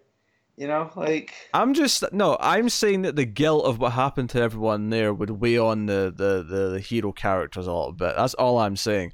Well, I, I don't disagree, but I also don't see them just shutting the doors and denying people help when there's there's a system in there that just may maybe needs to be thought about a little bit differently. Instead of throwing all the Kryptonian tech in there and letting them deal with it. Because I, I, you again, I want to specify: literally everyone there, except the two who were left as the suspects, were killed.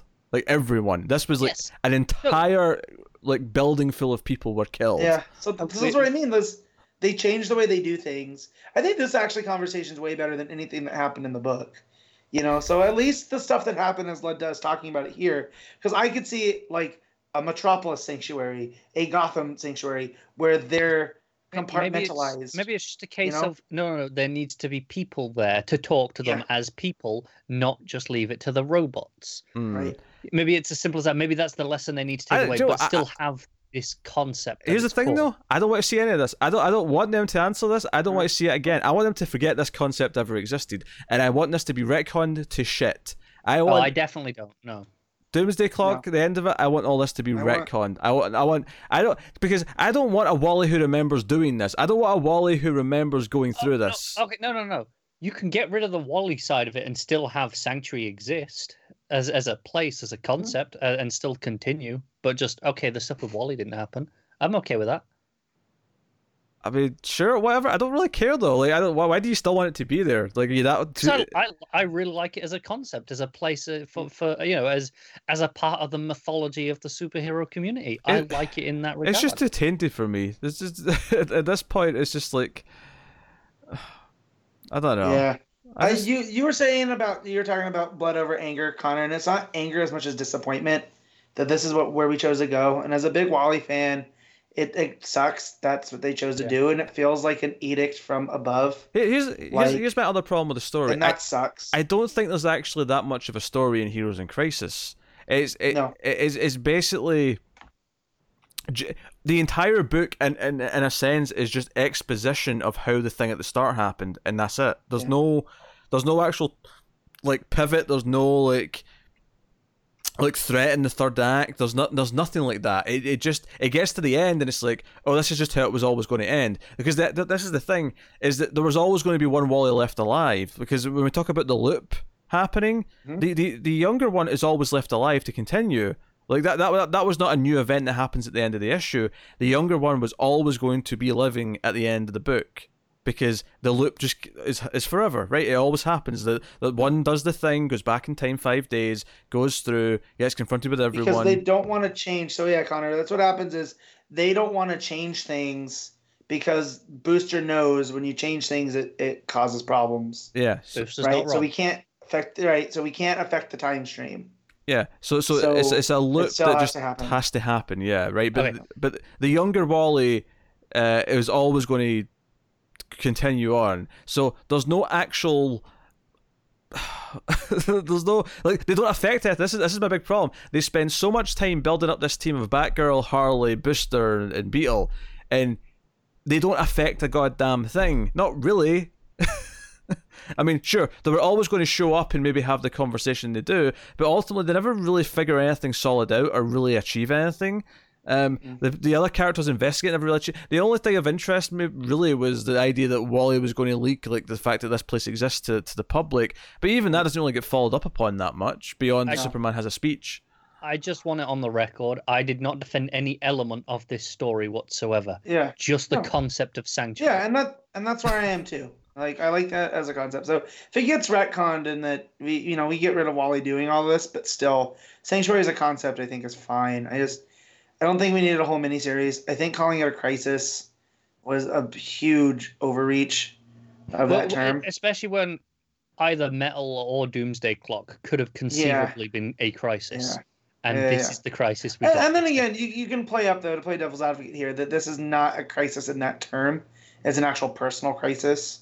It the is. actual you know you know definition of it. But yeah i mean there are stuff that i do like in here i like all of the hero personals here that we see and like we get characters that we haven't seen yet and you know some of the stuff really struck home. Like you see you know uh, jessica cruz talking about how even though she's gotten better she still likes to go up to the stars and be alone you know? And that's just always going to be with her. Or you have all the robins talking about who am i? You know you know dick's this and and tim's that and they're all talking about each other and each one of them you know they feel like they don't have an identity and then you get to damian and damian's like huh, they all said that Eh, what they say about me whereas he doesn't feel like he actually has an issue or this problem of, of what he represents as robin I, I think it's to- more just uh, you know Damian's not old enough yet to be aware of the Right. of the problem. He's still Well, in that you know youthful arrogance.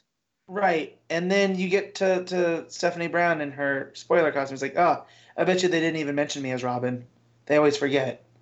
You know, so there's these little things here that I like seeing these other sides of the heroes that get lost. Kind of what King sold, the, at least me, on of, you know, why they need this type of place. What type, the, the job they chose puts this huge burden on them and they need somewhere to go talk about it. So I still like all of that. But all the stuff to do with Wally and Booster, which that pisses me off because you have Wally, Booster, and Ivy, three of my favorite DC characters involved in the story that ultimately goes nowhere.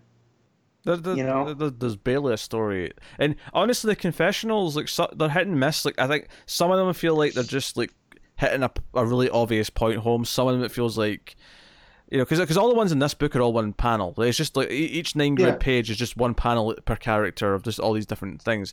Oh, instead of the the nine, Yeah. yeah, one character. per Yeah, page. it's, it's going through tons of characters, and some of them are just like, yeah, okay, so you you, you at the very least looked up a wiki, a wiki page of who this character is, so you could write this this panel, and that's about it. Um, Well, no, but there's even stuff like with Doctor Light, where she says even everything that's happened, everything he did, and I still choose to go by this name.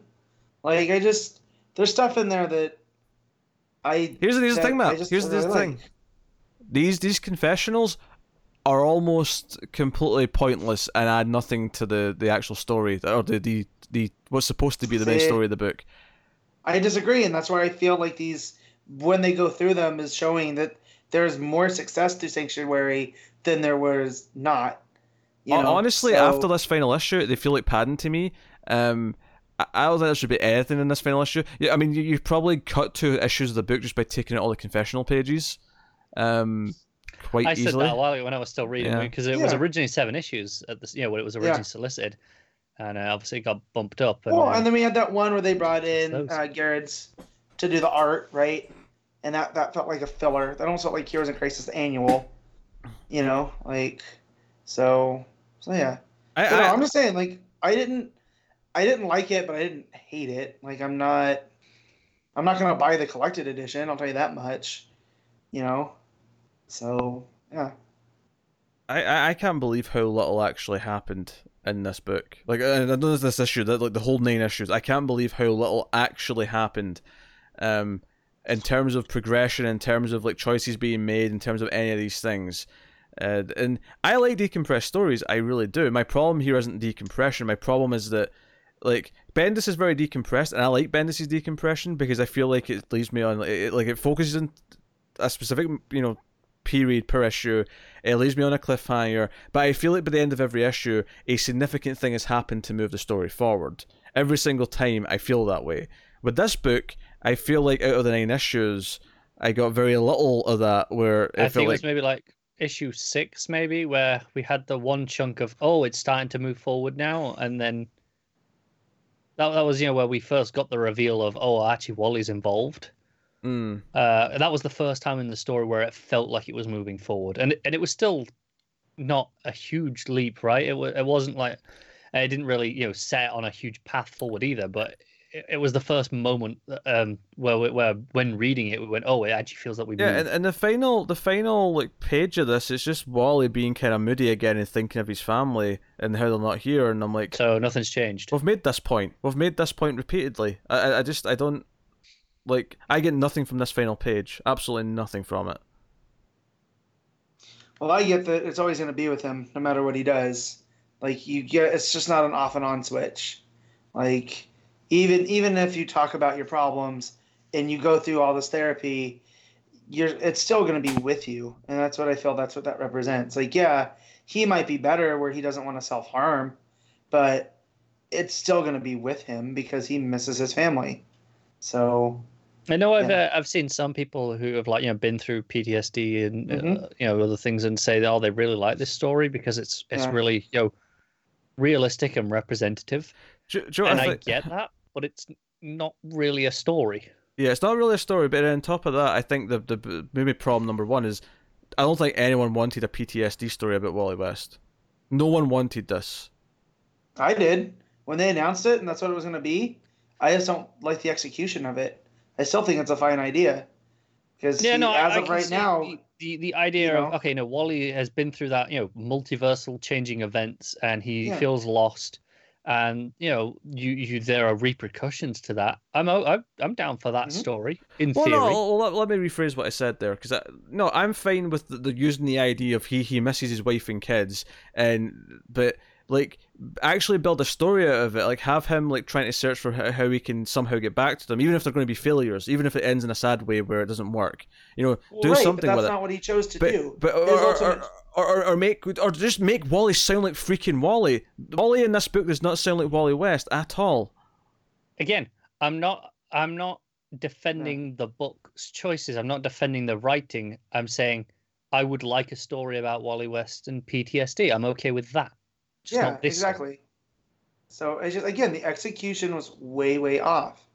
and there there are ways to do it. But at the same time, I can look and see where King's justified in this, and that this is Wally at his lowest. This is him essentially committing suicide, and his friends are able to intervene. Right at well, the okay. end here. Well, let me rephrase then, since we're picking apart my So- PTSD comments so much. But Yeah. do you want a story where Wally West basically wants to commit suicide because of what's happened with with Flashpoint I and think so there's on? I think there's a way to do it. I Yeah, really I'm- do. I'm- I just I'm don't feel okay this was with it. him- That that story of him having those thoughts and, and Yeah. dealing with that. Yeah, I, I do want that story. I just want a good story of it. Yeah. Because the just- whole idea of, of Wally West was he was always the most relatable of of these generation of characters. I just this know, this story feels so tone deaf to me. That's what it feels like. It feels like they just don't understand what anyone wants from the character or what anyone wants wants from from a story to do with any of these characters. It, it just like uh, this is what's so baffling to me about compared to Mister Miracle is that Mister Miracle takes this character, tells this really touching story about you know about depression, Fatherhood. right, and and Yeah. fatherhood and, and whatever. Like it, it does it in such a, a, way where you really get into the character's head, but it feels right. And I think with with Wally though, we have these more like set pre pre ideas of who Wally is and what he represents.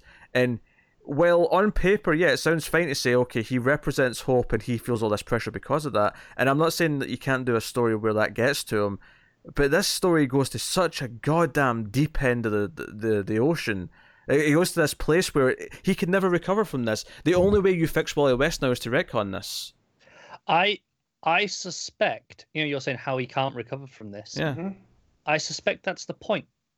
I suspect that that is the point of okay, no, no, PTSD. You don't just recover. You don't just get better. You, you know, it, it's always there. I think that is supposed to be the point of this story. It's just His No- these yeah. are his choices, and you can hate them as a Wally fan, but through this, that he has to live with these choices. You know, he decided to cover it up. Like, You know what I mean? But, no, but, yeah, Like- yeah, but that's that's what that's what people don't like is like yeah, it's Wally's choices, but a writer made those choices for him, and it, they feel Right. they, and they feel like we can never have Wally that we want back back again. When the whole point of Rebirth is that he represented getting back See, things I, we I missed. because you can, because I said that with Superman, right? And it wasn't the same, but we had Reborn come through. Yeah, they had to retcon of- it. They had to change Right. continuity. But that's the thing. But that stuff still happened. Those books still are there. Like the only way this completely gets undone is to like stop printing it and whatnot. So like even if they retcon it, it'll still be there. You know what I mean? Like No, The story's retcon. I don't here. care if I it's just- still. It It could be on the shelf. It could be on a strip of hardcover, So, which I will never look at. I will never look at it. But just retcon I it out of just- continuity and give me Wally West back. Give me actual Wally I West. I don't know. I'm, I'm not making that big of a stink over it. I, again, I didn't like the execution of it, but like. That's it's what's garbage. Matt, Matt, This you know how was- you said this it was wasn't garbage. blood rage, it was disappointment. Yeah, Pete's showing you up. He's bringing the rage. yeah, and that's fine. No, like fine. that, this was garbage. Like I, I, I tried to be positive at the start of the story because I hoped it would go somewhere. I'm okay with decompression, but Oh, you get gonna. you get to issue seven, eight, nine, and it's like, like what? Like eight and nine were terrible. I issues eight and nine of Heroes in Crisis are easily the two issues of comics that I've hated the most this year. Easily. Hmm. This was character I assassination. I'm not bringing up anything else. I want to get on to Leviathan and get on with my day. So This was garbage. But what are you rating this? uh, that's a four. Two. Two out of ten. I'll split the middle and give it a three. Shut Because up. you You have didn't three read issues it. left. Um, I hate it. I hate. I hate it, start to finish. I, I, I, all this devil's advocate bullshit. I, I, I'm surprised. I didn't even read it. Mass not get Yeah. more rage. I just. Yeah.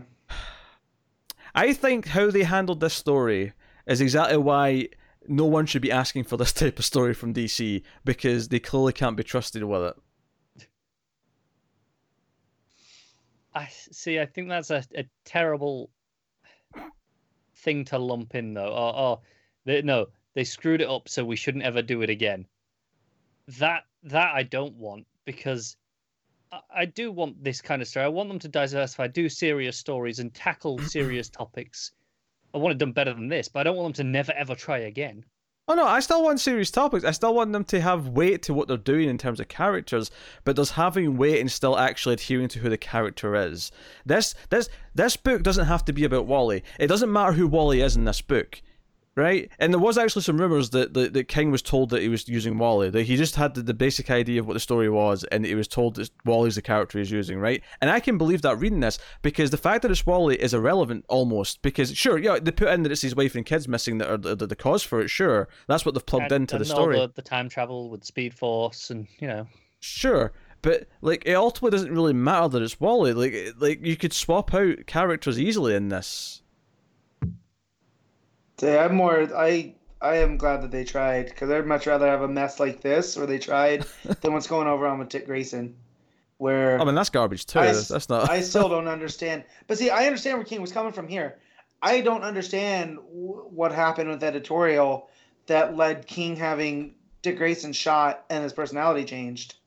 Like I don't get that. At least I understand here, you know what what led to all this mess. So I I genuinely feel better in my life having not read this.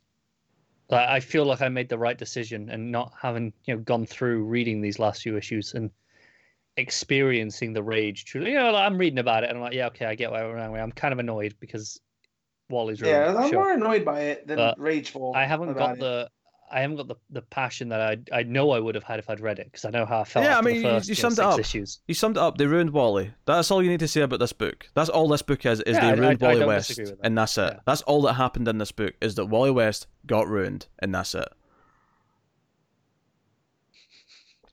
It doesn't feel so earned. Like, right like it'd be, it'd be one thing if something happened in the book to provoke it, if there was like a build up to it, but there's no build up to it. Like we we just went from how he was in the Flash the last time we saw him. Okay, he needs to go to Sanctuary. Sure, he's not feeling great. yes, to he's at the point where he's ready to explode with Speed Force and kill everyone, and then cover it up.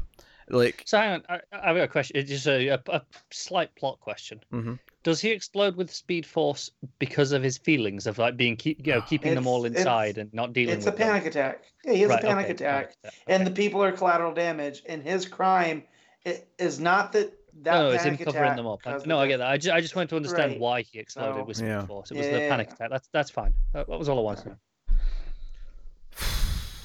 I haven't seen Pete this angry in a while. Yeah. well, I'll take us on then. Finally, to Superman Leviathan Rising Special Issue One by lots of people. Um, I didn't write them down because there was like four writers and four artists. Well, you got you got Bendis and um, and Rucka and Fraction and, and Andreyko. right, and then the art.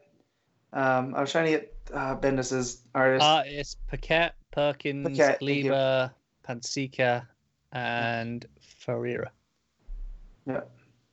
Right, exciting, exciting stuff. All right, Matt, be positive is something. What did you think of oh, I Superman know, I love this book. it's I like what's going on in Superman right now, and I like the fact that that we finally get Talia and Leviathan and what that means, and the fact that how do you how do you get to Superman is is you go after the press, but not Lois, because if you go after Lois, that's going to cause problems. You go after Clark Kent, and I just love the whole idea that that they got Superman, but they didn't realize they got Superman, or did they? You know what I mean? Like it, it led to this. Does Leviathan know what they were doing? Yeah, Or was this a Leviathan. accident. Leviathan might know. Yeah. Talia So- didn't for sure. Uh, No. so we we have like this bookend thing where Bendis is at the start and the end of the book, and it's the story of uh oh god, what's her name? I've not learned her name yet. Uh, uh, Oh, yeah, Leon. the- Leon. The invisible. Yeah, the Invisible Mafia leader, uh, Leon. Yeah. Uh, where she's conf- she she she essentially is cornered in a in a an art gallery by Leviathan, whoever's running Leviathan, but he's got like you know face changing tech on, but it's not just yeah, like that, that that was Spyral to me. Like you know what I mean? Like but it's because you can see it changing. yeah, it's not exactly what digital. Spyral had though. It's it's like uh, you can actually No. see it changing to different like faces every so often. So there's, there's Right. always like a face you can see, but it's like Yep. it's flipping through them every I don't know minute or whatever. Um, Yeah, and I like that because it, it completely, e- even if she thought she knew who, what was going on, the fact that it keeps changing.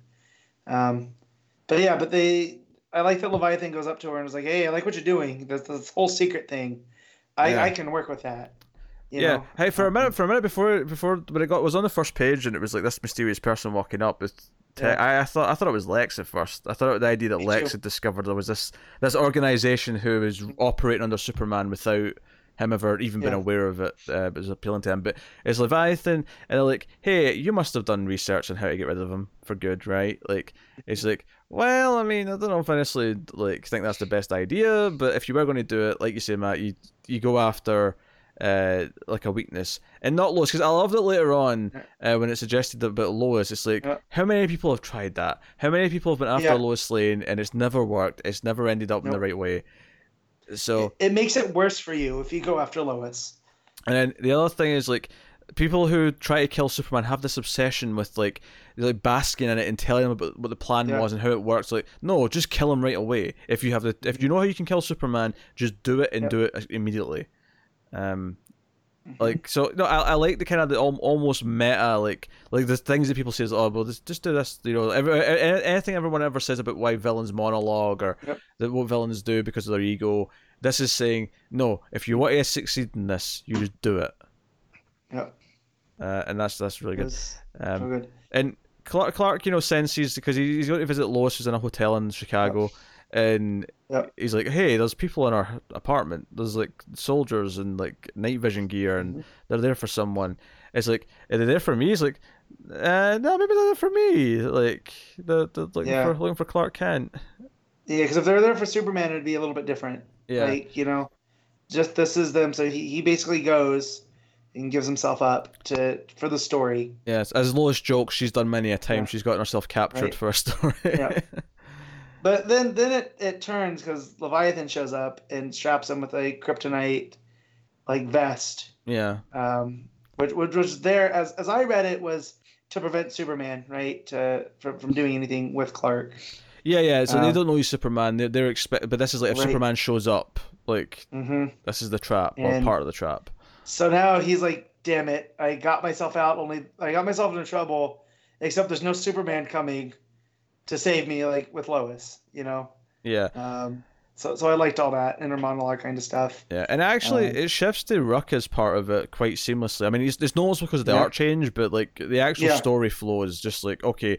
Is it? She's like. Hey Superman! Like, I know you can hear me, maybe that that hearing. Yeah, I wouldn't mind if you came and tucked me into bed, if you know what I mean. And then no response, no response on the phone, nothing happens. And then she starts to get like get paranoid about okay, you know, he's, he's just saving a cat in a tree. Like he'll be He's- here. He'll be fine. He- Yeah. He, does this. Yeah, You know, And he's sh- this is not like him. she calls Batman and well, Batman first, and then Wonder Woman, and basically is like, I think something's wrong, and I think he needs help. And they kind of accept that she would. She, if there's one person on Earth who knows that he needs help, it'll be her. Um, Right. and they start looking into it, and she's kind of like there on her own. And obviously, the, the when we get to the bookend, the you know the back chunk of the, Mm-hmm. the, the, the issue, like Clark does get out because Talia uh, Right? lets lets him go. Uh, because Talia's not running Leviathan anymore. That's the that's the big thing we learn in this issue is that this mysterious Leviathan character, the leader, uh, has usurped her and Yeah. Uh, actually throws her out of their fancy flying uh, device. Whatever it's, it's not a blimp, but yeah. it's They're their base. Yeah. flying base. And, and Superman comes in, makes a save. Um, I I also love like then because then we get to the the um, the the Jimmy story, but I like here that you hear the phone call first in the Lois story, and Jimmy's like, "I need, I need ten thousand dollars and, and all this stuff," and then we're like, "What the hell is Jimmy doing?" And then we get to the Fraction Jimmy story, and it's basically everything I want from a Jimmy story. Like as great as the Rucka's story was, it was kind of expected. Mm. Like, oh, he's it's gonna be Lois. It's gonna be a little bit darker thematically. yeah, Almost, you know, feels like almost like a crime story. I I, I, You d- I know. definitely like the Lois one more than the Jimmy one. Oh Well, no! Uh, I mean, I like them about equal. I just I had higher expectations that were met for Rucka versus the Fraction one, Yeah, where I was like, I didn't know Don't- what to expect. don't get me wrong. I ended up liking it. I did I, So- I did like the the the cats in the, the the story with Jimmy, and I went, Yep. is this Dex-Starr? This feels like Dex-Starr. When she starts picking up red. Yep. And then later on, when Jimmy and Lois and Who was with them at the end? I can't remember. But when they show up to like Um, save Clark, yeah. essentially, uh, J- Jimmy's got like this outfit on. Uh, he's got this bear outfit. It's like a gorilla Gorilla, suit. sorry, yeah, because they're in Gorilla City Yeah. in his story, Yep. and he's got Dex-Starr, who's in his Red Lantern costume on his shoulder. So Jimmy's got Dex-Starr as a pet now somehow. And your, yeah, and your rage cat, he says at one point. Yeah, Yeah. yeah. So don't get me wrong, I, am, Oh. I am excited for Jimmy's comic having Dex-Starr as a supporting character. Don't get me wrong. yes. Also, I wanted to bring up real quick before we talk about the Jimmy story in detail. yeah. Um, Bendis flashes over to the Mongul fight that we saw in Naomi again, which I thought that's pretty cool. You see the Port Oswego it- clear in the back, so that's- that's pretty cool. I like that. Um, let me get to what he says. There's the Dahlia stuff,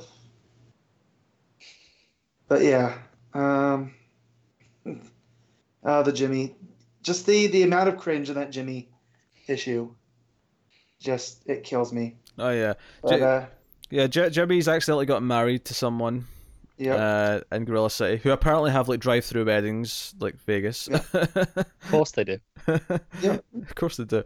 Um, and she's basically this like she she steals, but uh, in terms of but not not just as a thief, but to return Mm. like heirlooms and shit back to the rightful like family lines or whatever. Uh, her own dimension, like you know, Her own um, dimension, They're yeah. all stolen from her family, like Right. th- hundreds of thousands years ago. yeah. yeah, So Uh, it was Firestorm that shows up with Dexter, Gorilla Suit Jimmy, that's Firestorm. and that's right. Lois. Is that no? That's Talia, right? Who's who shows up? It's Lois, right? Yeah, it was Lois at the Yes, end. Yeah, Clark. But she's dressed like Talia. I assumed that was because she was infiltrating or like it was a disguise or something like that. yeah. Okay. Because I mean, why is Yeah, Jimmy wearing for a a second without reading it. why why Um, is Jimmy wearing a gorilla suit, for example? like, Well, find out. yeah. I'm sure. But, um, um, yeah. So But yeah. do you, do you think Jimmy and Lois's books are going to be set during like this? Like, there's like, actually a much longer time where Clark was missing, and that's where those two books are going to be set, or do you think they're just going to be Mm. ongoing, like No, I think it'll be I ongoing. I think uh, I think we'll get a little bit of what they were doing, just because, Mm. or the you know, but yeah, I love when Dexter throws up on him, and it just it's way over the top, like it's very cartoony. Oh, it's Evil Dead. Yeah. Um, yeah, I think, um, my, my uh, you know, uh, like impression on this is very different, given that I didn't read Yeah. the the Bendis bulk of it Uh-huh. uh, or the Supergirl section, right? So, like, I liked the Lois bit one. I really liked the tone and the style. Yeah. But you know, I was like, okay, this is clearly following on from the Bendis story bit. I don't really care what's going on yet. So I'm hoping that um, her, you know, the when it gets to her own book, it's still like you know, okay, she's you know investigating something. It's this tone, um, just not this mystery, right? Just set it up as its own mystery. Don't, it doesn't need to be tied into the larger thing. Just Lois doing a mystery is, is kind Doesn't of what I need to be, but it might very well be. it might well be, and and it's the same with uh with Jimmy. I, I like this. Uh, f- it feels like an extension. You know, the the book we had where we was with Bizarro on the road trip.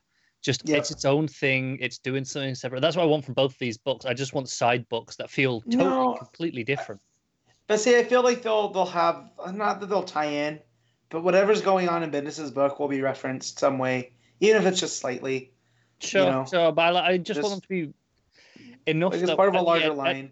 what I'd like is at the end of it to be able to just buy, you know, like two hardcovers that I can give to people who, oh, you want a Lois story? Here, read Yeah. Lois by I think I think it will be because Rucka kind of specializes in that kind of thing.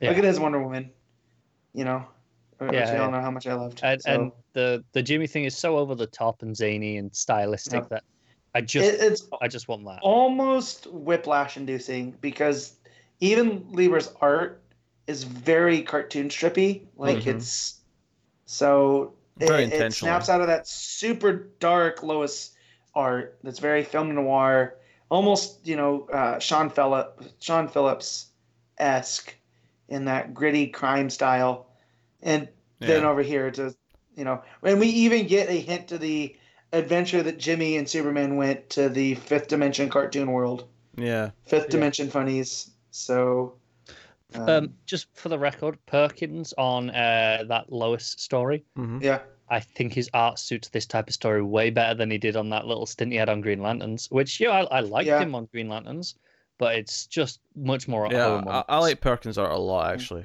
I think it fits quite well. Um, Yeah. does good with the dark shadows and that kind of thing. Oh, definitely, yeah. Which is Um, what we, we praised on, on Green Lanterns as well. It's just Yeah. tonally way more appropriate here. Um, yeah, no. Uh, so yeah, so I'm expecting this character, uh, has Jimmy's wife. uh, we'll see To show in, back up. in Jimmy's book. Jix, Yeah, I believe her name was. Jix. Yeah, and he he's taken her Jinx. name. Uh, Yeah. bizarrely. Yep. So, uh, so we so we have that going. Uh, Supergirl story, uh, kind of.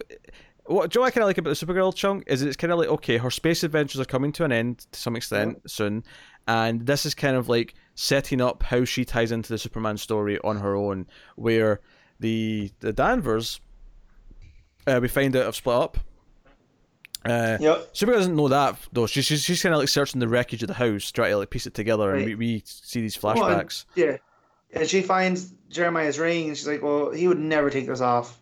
So what happened? Something bad happened. yeah. Uh, and and we see that yeah, they basically split up over the whole DEO attack, and she's kind of like, well, um, what, what's it's Jeremiah and Eliza, and Eliza's like, well, is this really such a bad thing? Because the DEO started to not be what it originally was for under Bones. Yeah. So maybe Leviathan's onto something, and Jeremiah just can't get behind that. So they it looks like they separate, um, and he's moving out, and she's sitting there reminiscing about Kara when that blue creature Yeah. comes up, the Leviathan and thing, yeah. yeah, Which I mean, we don't know if he's killing her or if he's teleporting her somewhere, but either way, um, you know, Eliza's So- you know wrapped up in this like a lot of the other like people. yeah.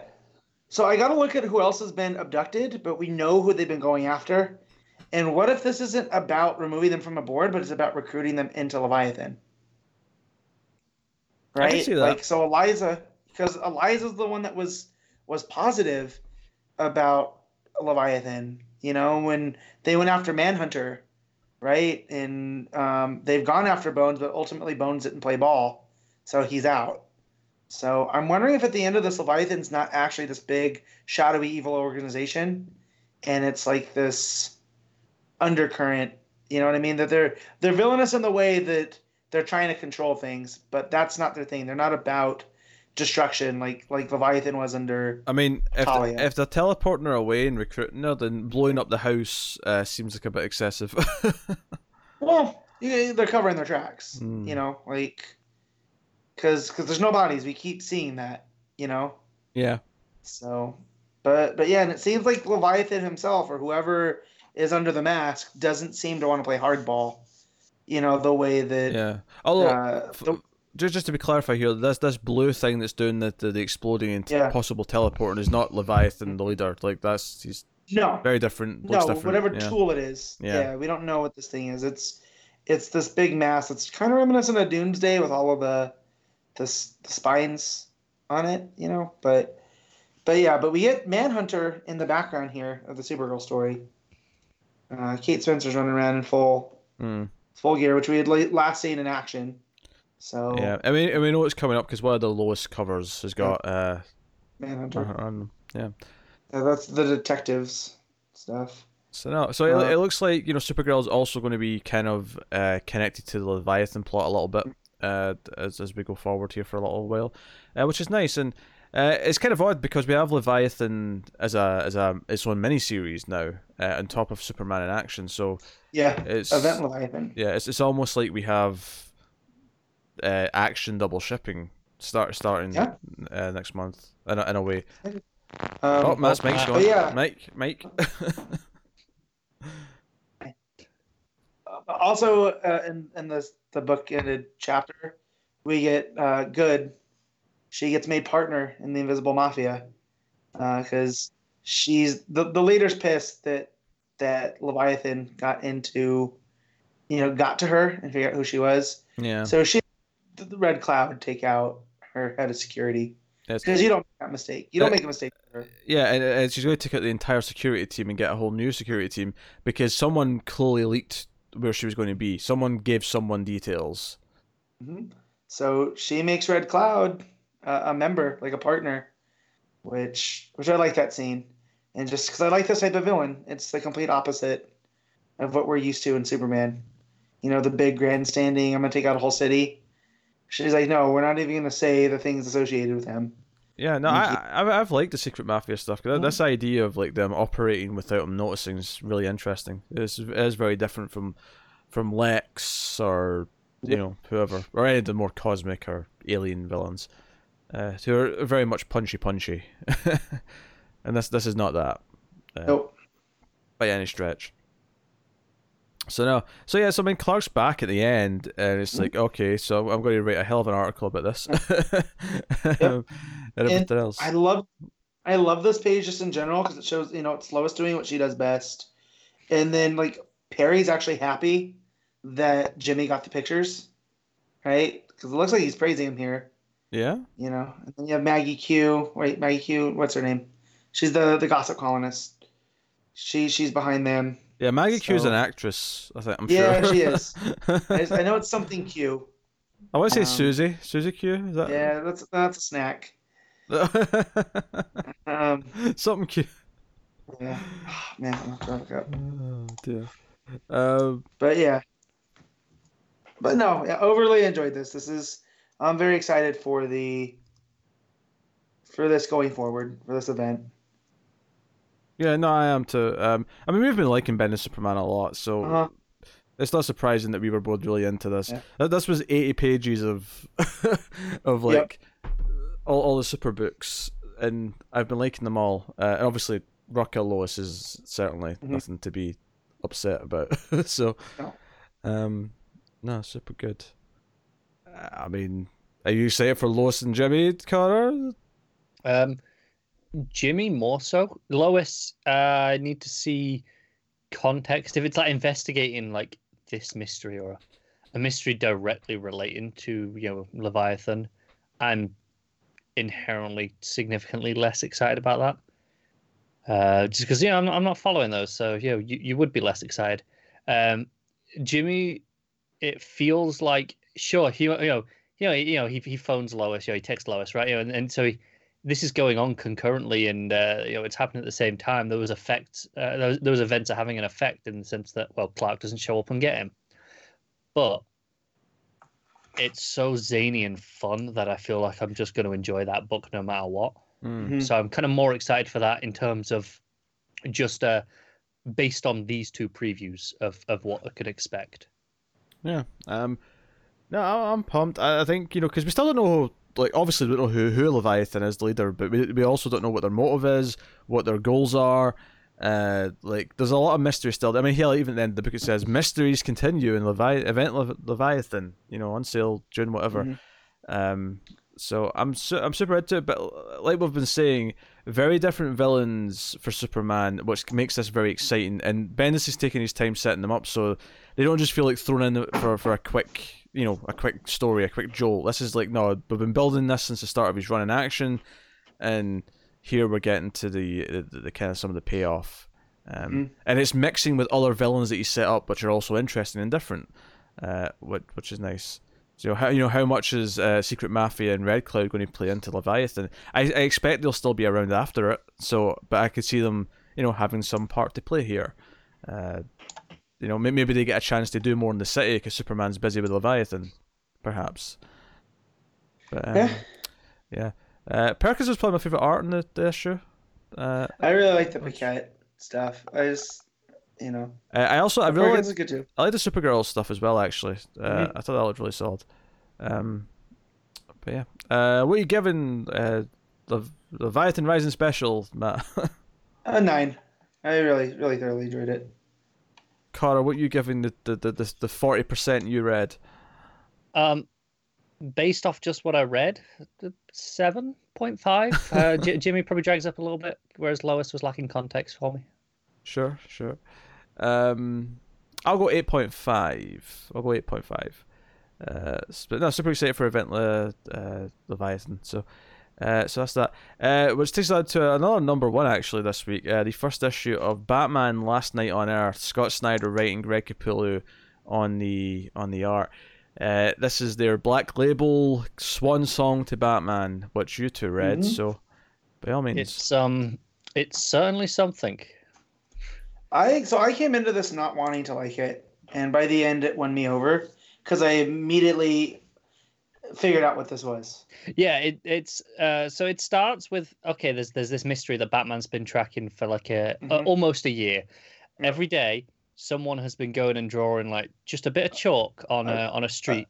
A five foot line of chalk. five right five foot line of chalk right every Yeah. day and it's gone the next day right it, it's just you know it's Mhm. it's it's there for a little bit and it's gone but now that you know the year's nearly done he's got almost a complete picture and it's like a an outline of batman like a like a, a murder body uh, a murder scene outline in chalk it looks like that and the heart is placed over crime alley uh, right. So he goes to Crime Alley, and and he gets this there's this weird little zombie boy is what i'm going to describe it as which looks phenomenal i should say the the art here Capullo's Capullo. art here. This is the most I like Capullo's art in quite some time. Like yeah and as as good as metal and stuff was, this feels like it's on a different level. like, i really like Capullo, and i you know i loved him during metal even um Mhm. but this is like this panel here of batman looking at the the zombie boy is phenomenal hmm and uh there's always is, is some sort of like uh there's some sort of mechanical elements he starts you know like clockwork like gears are, are winding up It's very steampunk. yeah It's a And- steampunk zombie. And it, it pulls up a you know it, the arm raises and it pulls up a gun and it shoots batman. It, it shoots him in the kind of in the stomachy Mhm. area is where it seems like the gun gets to. And then bruce wakes up and it's this is you know it's a story you've seen before this concept. He's in arkham asylum and everyone's telling him that it's you know Bat, batman's not real. It's a delusion. Pete you can make your reference in a minute i know i know you're sitting there thinking it already I wasn't um, listening. Sorry. What? oh, it's the story where Batman, he, he, Bruce wakes up and he's in Arkham Asylum, and everyone's telling him, "Oh, Batman's not real. You know, it was all a delusion you create from things Yeah, around you." And because Oh, the doctor. just just like the hit television show Buffy the Vampire Slayer, the episode uh, "Normal Again," I believe is the title. in yes, season yes. six. Not, of course, not the only TV show to have done that episode No. by any means. It's you've seen it, uh, you know, in plenty of places. Yeah, sure. so like the the doctor looks like Joker and he's wearing a, a flower. But his name was uh, Redmond Hood, right. Redmond so he, Hood. he is Yeah. Red Hood and became the Joker. And then you see everyone else that works there. So like his psychologist is Harley Quinn, and like his physical trainer is Bane.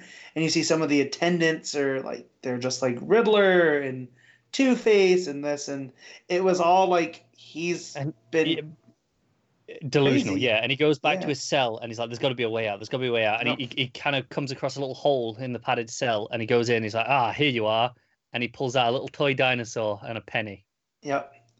and And- he's he's terrified he's he- you know he's, Well, and he's Alfred tells him, point. yeah. So Alfred comes to see him, and then he asks about his cowl. You find out that the, it gets super dark, as you find out the the cowl is used for shock treatment, and he wears it right. And so there's this. He gets it on, and it's like a straight jacket with the Wayne insignia on the front. Yeah, and Alfred Because, uh, comes. he's to been visit here him. since uh, since his parents' murder is when he's been Right. here since.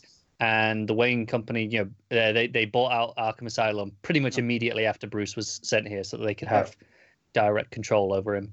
And And, so um, like the the, the design of the cowl is is really Yeah. interesting because it's Mhm, so it's all this like black leather helmet, you know, protection of, from the shock therapy. yeah. The, the way the ears are is there's like a belt strapped Yeah. around it, and it's the just bit. the bits the bits at the end of the belt that's come out through the buckle Mhm.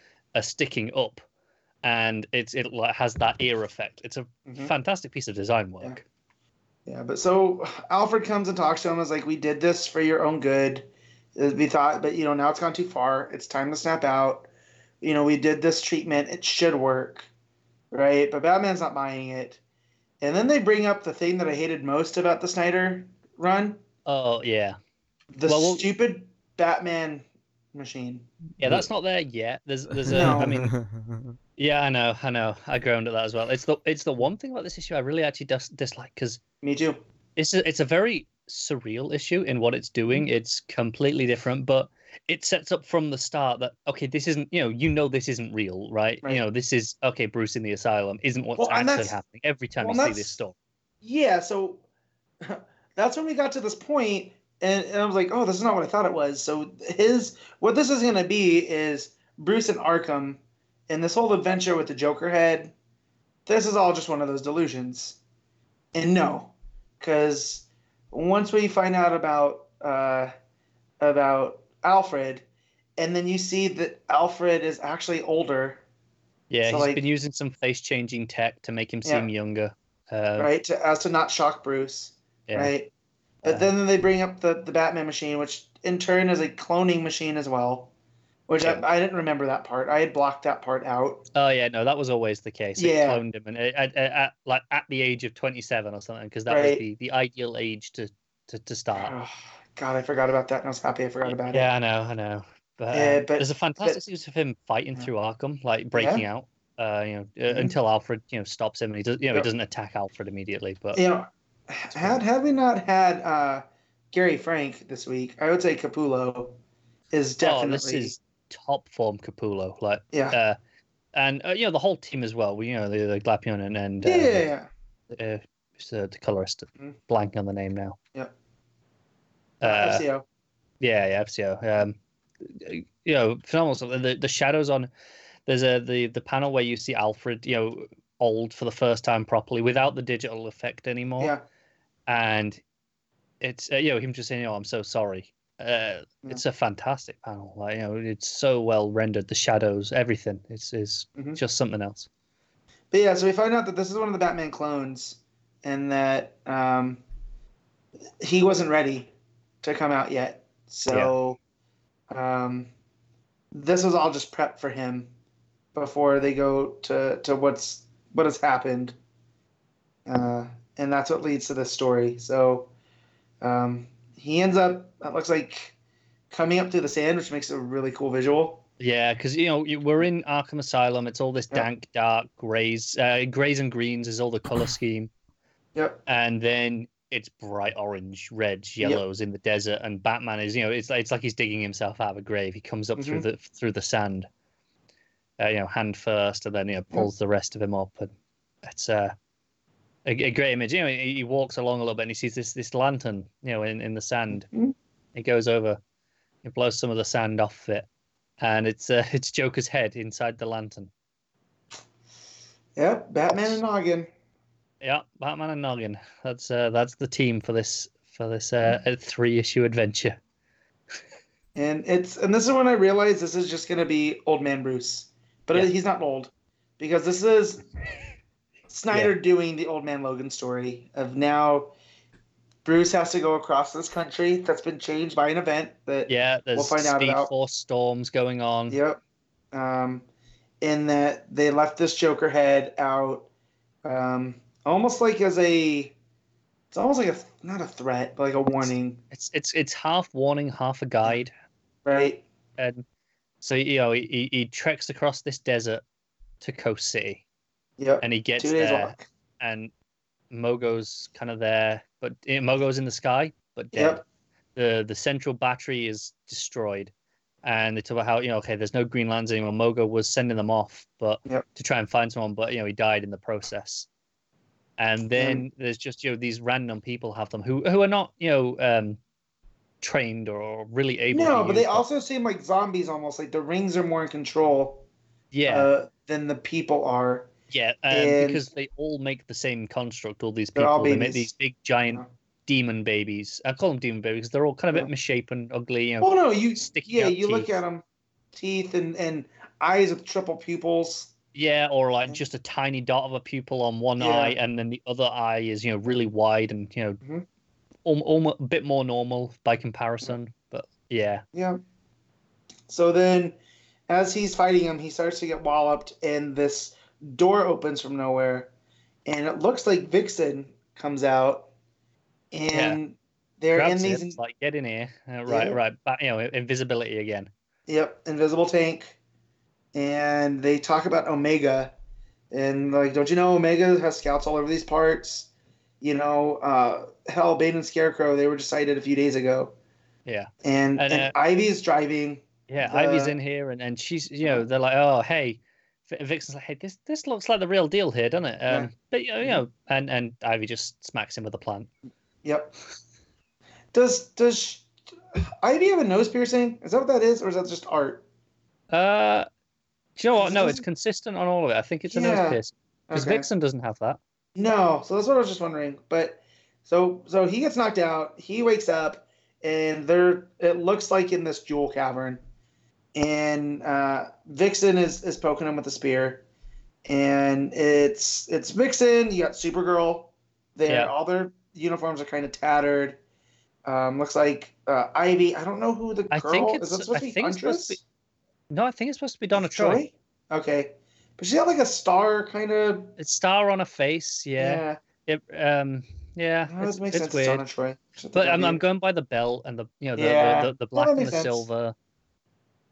Um, but yeah. their leader comes, says the Amazons get away. So it seems that these are the new Amazons.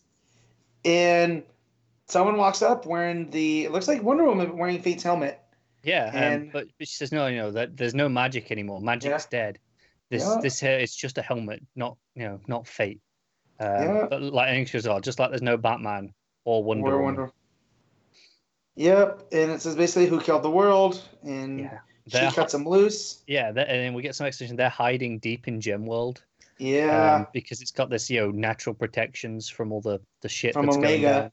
yeah, yeah. From, we get hinted at Omega's this villain again. But because, yeah, uh, Gem World exists out of space time.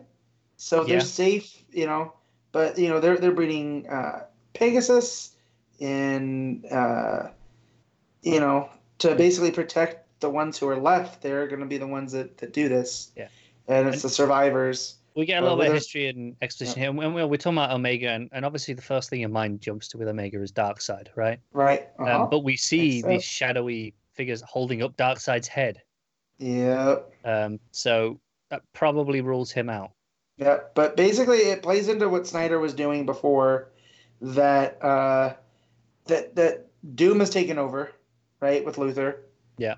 and so luther basically managed to to instill doom and when he did that it empowered omega Yeah, Right? and and it's the way he taught. He he did it not through overthrowing all the the, the heroes Right. by you know empowering the villains, right but by empowering the empowering people. the people yeah Um, And so And- they storm into the Hall of Justice and they take everybody out. yeah, And they take Batman first. So th- that's why there's this clone uh, here. Yeah. Um, but uh, so his rumor is that, that uh, he found the anti life equation, but he's not using it. Um, and they fought alongside of the villains. In the final war, we lost. He's beyond powerful. He's taken the anti life equation and has taken over the East Coast with it. Rumor is he found a way, uh, a means to amplify it a thousandfold, controlling the minds of every living being on the planet. So that's why they're underneath in Gem World because it protects the hundred thousand survivors of all of and this. and it explains the the zombie kind of people all doing Right. the the same uh baby. you know, Yeah. it's all one one being controlling. because it's anti-life, right?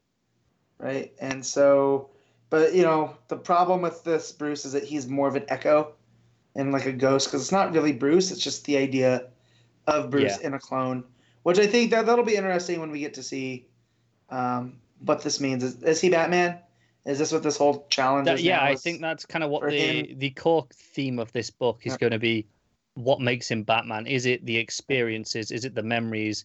Right. Is it you know the ability? Because because this Bruce here, he has the languages, the the the detective skills, Mhm. the the martial arts. Does that make him Batman? right. Uh, Um, that's that's the key concept here. But so we know that Diana's around, but Bruce asks about Clark. Um, but basically, she's like, you know, she knows the she's heard the folk tales about him being alive in the plains of solitude, but she watched Clark fall with his own, with her own eyes, and that these are just lies. I don't think so. I think we are going to get to see Superman I do as well. Uh, at, at a certain point. I think it's um, gonna be not a not a nice sight when we see Superman. No, but Um, I also feel like uh, that Superman's an important character to Batman, especially through Snyder. Oh yeah, because we've seen we've seen them uh you know the whole the whole part of endgame uh, yeah. Say what you want about Snyder's take on Batman, but he had a his his his Bruce and Clark relationship was always Yeah. very good. yeah and so that's why i feel like they they put this out here you know as a, as a hint but i do feel like whatever it's going to be it's going to shock bruce and he's going to want to carry the memory of clark and what clark represented Yeah, uh going forward but yeah so this is where i was like oh this is just old man logan but with batman now and I'm not mad about that.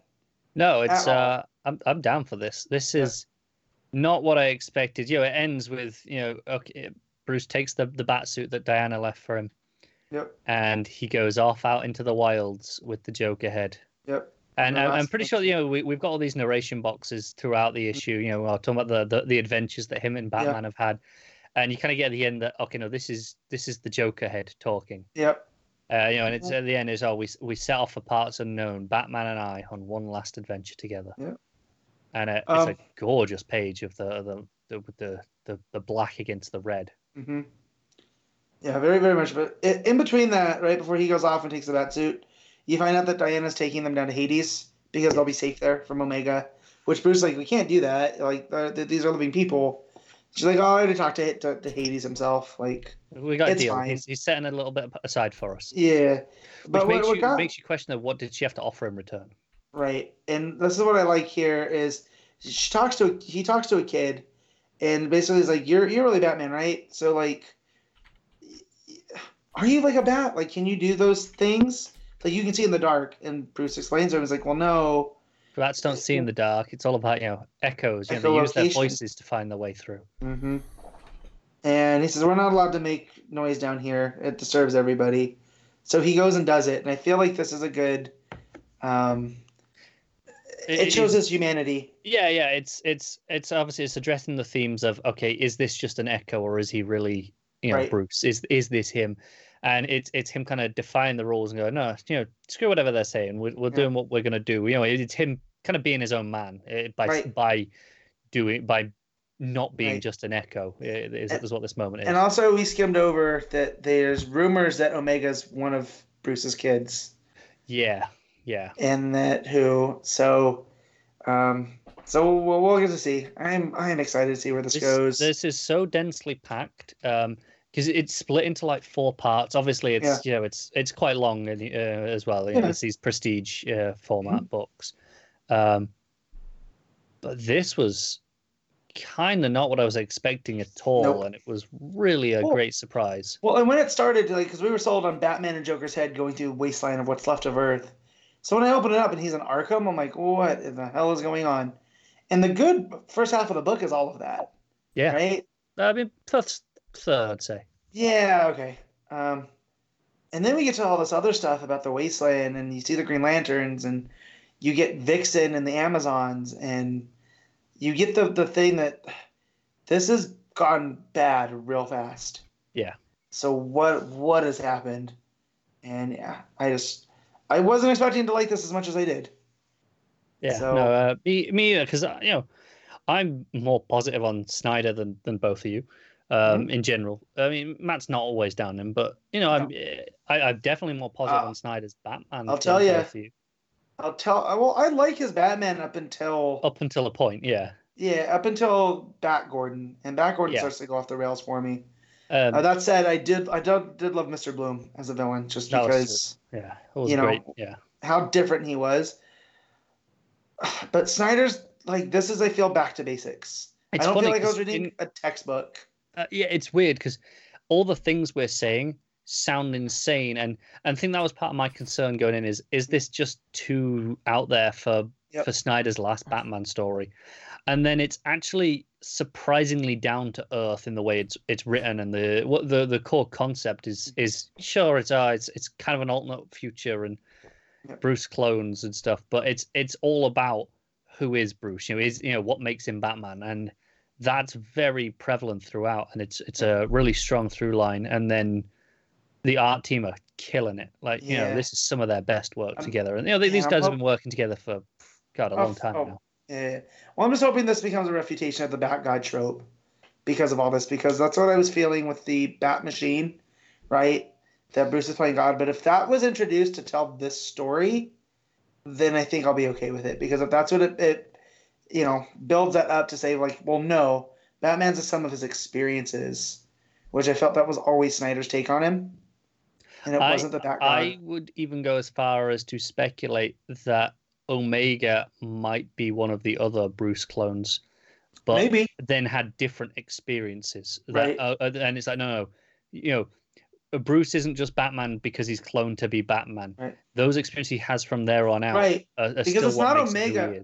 Yeah, Omega's the end of the world, but it's not because of the death of Batman. So that could be. I didn't think about that till now. Mm. That um, and that that's what I mean. He's one of Batman's kids. Yeah, it would still play into that that Right. idea, right? And I think that's more interesting than it being Jason or Dick or Tim or even Damian.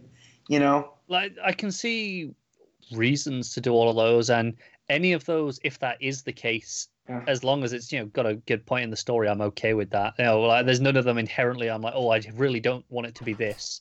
Yeah. Um, but I think uh, another clone is the one that makes the most sense thematically to me. Yeah. Uh, I like that.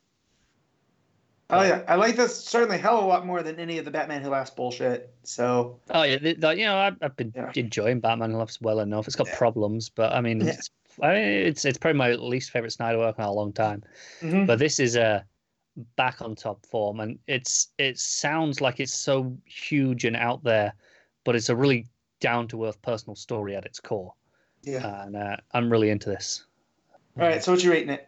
I'm, I'm gonna give it an eight point five. Oh, me too. Okay, Cool. we lined up. Pete's, Pete's like missing out on this one. Yeah. Bat clones, I'm good. See, that's what I thought too. And then I, I got to the end. and, then- and then he read it. I want the next issue. Yeah. Yeah. Mm. Sucks that it's like two months till the next one. All right, well, that's the last books of the, the new stuff this week, and of DC specifically as well, which is a weird thing to say on the DC Comics podcast. Uh, but we do have a set of Patreon picks, which are Marvel books. Uh, so, if those of you who don't know, we do have a, a tier on patreon.com slash TV where you can pay a relatively high amount and make me or Connor read a book uh, once month. So, we each have one book to do this week.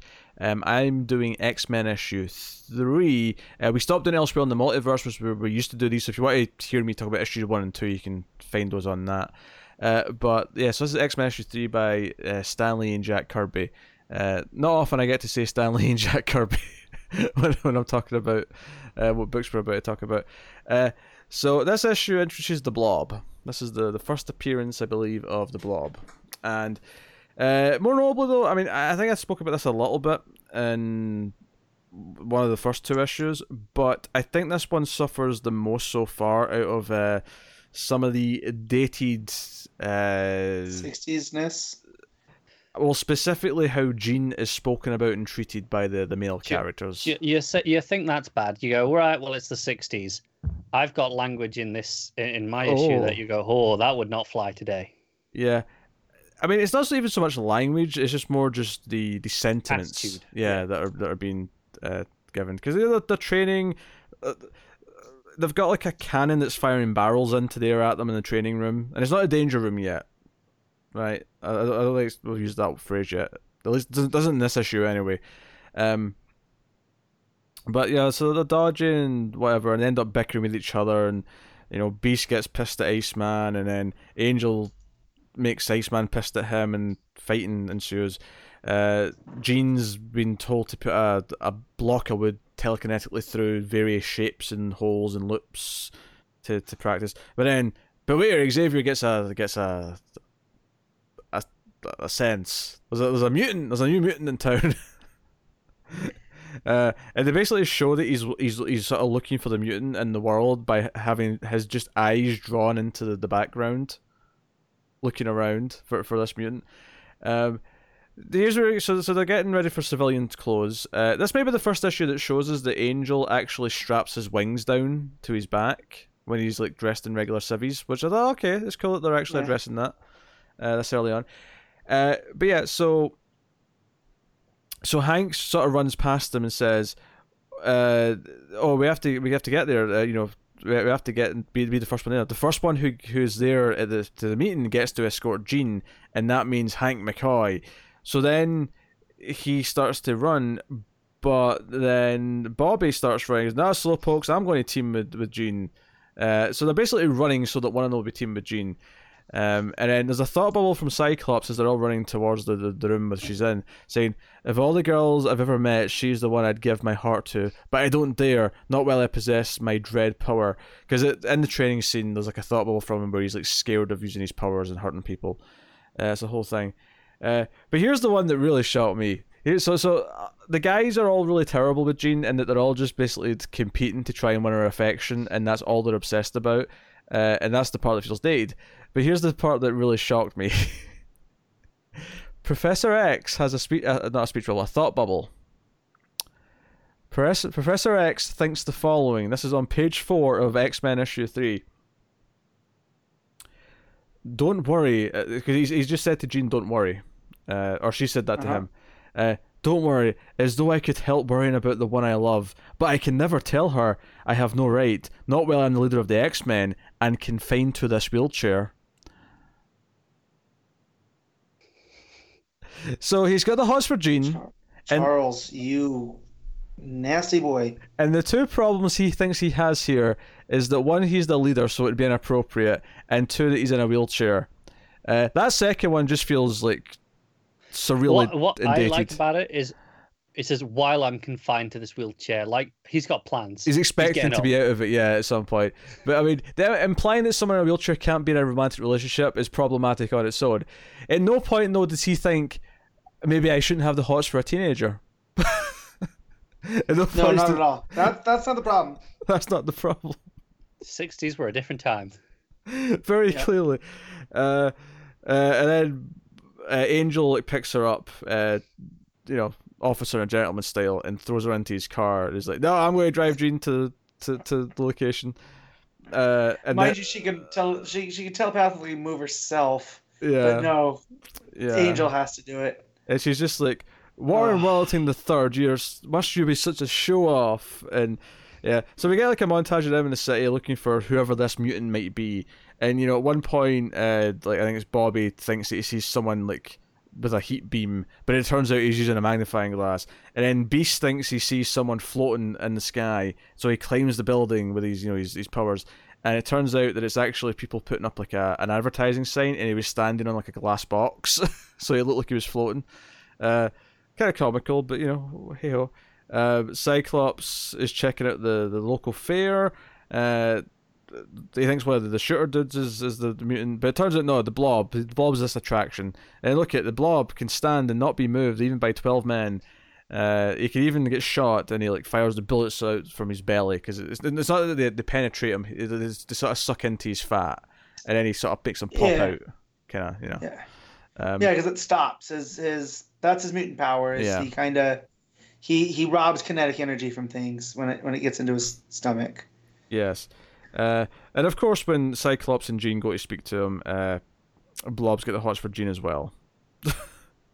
Because, of course. Well, there's, Well, Who who doesn't? yeah, well, now, uh, amen, brother. Amen, brother. now you're talking my language. I'll, g- I'll go if me and this cutie tomato can sit in the rumble seat. Heh heh. Have you ever referred to as a tomato, Connor, for being ginger? I mean, probably. So so I was gonna say something bad. I'm not going to. oh dear. Uh, yeah. So yeah. So they want him to come back to the, the, the mansion. He's he's not really for it at first, but then they they explain who they are. So he comes back. Xavier's testing him. A big chain, try to move him. Uh, Bobby freezes his foot on a block ice, but he just twitches his toe and it shatters. It's a whole thing. So he, you know, this whole thing. Um, eventually he he goes to he's going to accidentally tumble into Xavier, and Jean like moves him tele, you know, telekinetically backwards, uh, and all the rest of it. So after all this this, this shenanigans, um, he actually he wants to like they, Xavier says, "Okay, I'm going to offer you to to join the X Men," and he's like, "No, I don't need you guys. I'm good." Uh, and Xavier's like, "Wait, what?" This is unheard of. I'm going to actually read you the exact bubble. This is unheard of. No one has ever refused us before. You cannot be permitted to leave now that you know our identities. This is out of the question. Stop him, my X Men. I must drive this memory from his mind. Take him to my lab. And then that's, you know, when the fighting breaks out. So, Xavier. Now, obviously, okay, you've got a plan that you're, you'll, just wipe the memory of whoever, like, refuses, right? Because they can't know who you Mhm. are. Fine. But his reaction here really cracked me up because it was like, This is unheard of. How dare you? To his credit, though, to to to Stan Lee's credit in the writing, Xavier a couple of pages later says, "Oh, I was I was being uh you know arrogant, assuming that he would want to join us." You know, he actually addresses it in the writing, so I'll give them some points for that. Um, but it really stuck out to me his reaction. Uh, so the rest of the plot of the issue is that the Blob basically gets everyone else at the, the circus and the fairgrounds and turns them into like an army for him, and they come back and attack the mansion, and and something of a siege.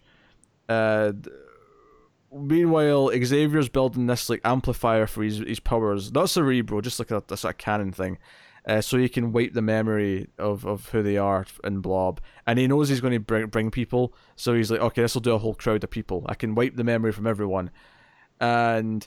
The, the you know everyone's kind of waiting for them, and it, it's like a proper siege. They've got a battering ram and everything, and because it's people from the circus, it's like a, a like they do this thing where Beast like fights a couple of acrobats, which is like, oh, that's Yeah. funny. All right, that's cute, right? Uh, and then you have Beast fighting like a gorilla as well.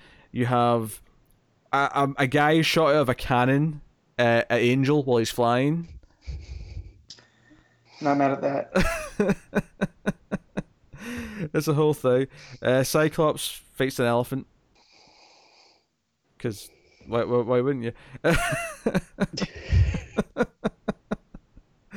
why wouldn't you? Um, they actually, but they actually get beat. Uh, the the X Men like one by one. Uh, you know, there's a human pound at one point. Uh, they literally beat Cyclops because someone runs up behind him with a sack and puts the sack over his head with a rope around it. And they're all the you know Jean's been blindfolded and all the rest of it. They eventually get out of this. The, the, the angry mob are coming for Xavier in the mansion, and Xavier just like contacts Jean telepa- tele- telepathically and says, "Jean, you've got telekinesis. Use that to remove your restraints, and then free the others." And like I'll I'll forgive her here because she's she's a rookie, but I do kind of feel like all that happened here was that he contacted and said, "Hey, your powers, use them. you can remove your blindfold with your mind. Go go for it." Uh, although I do like that she uses a knife from like the like one of the circus like trucks has like the circular knives for like the, the throwing stuff. Uh, she uses one of those, so neat touch.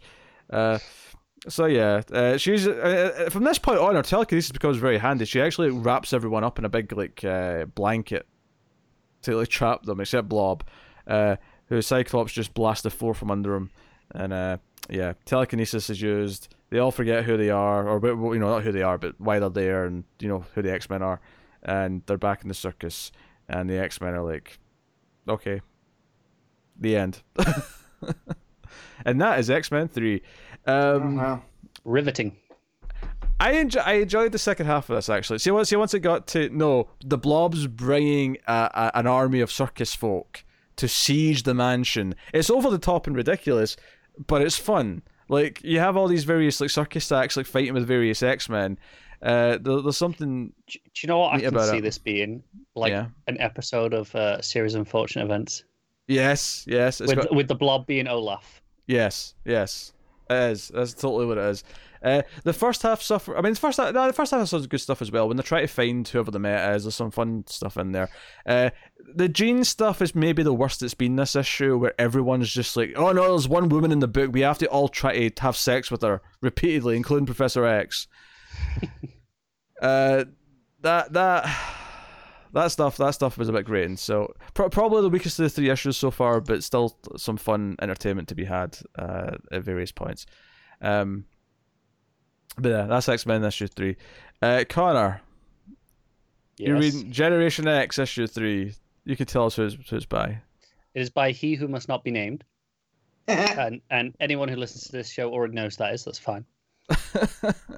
A- and on art is is my favorite Chris Bachalo. Any episode could be someone's first episode. Scott Lobdell is the writer. You will find. You said it, not me.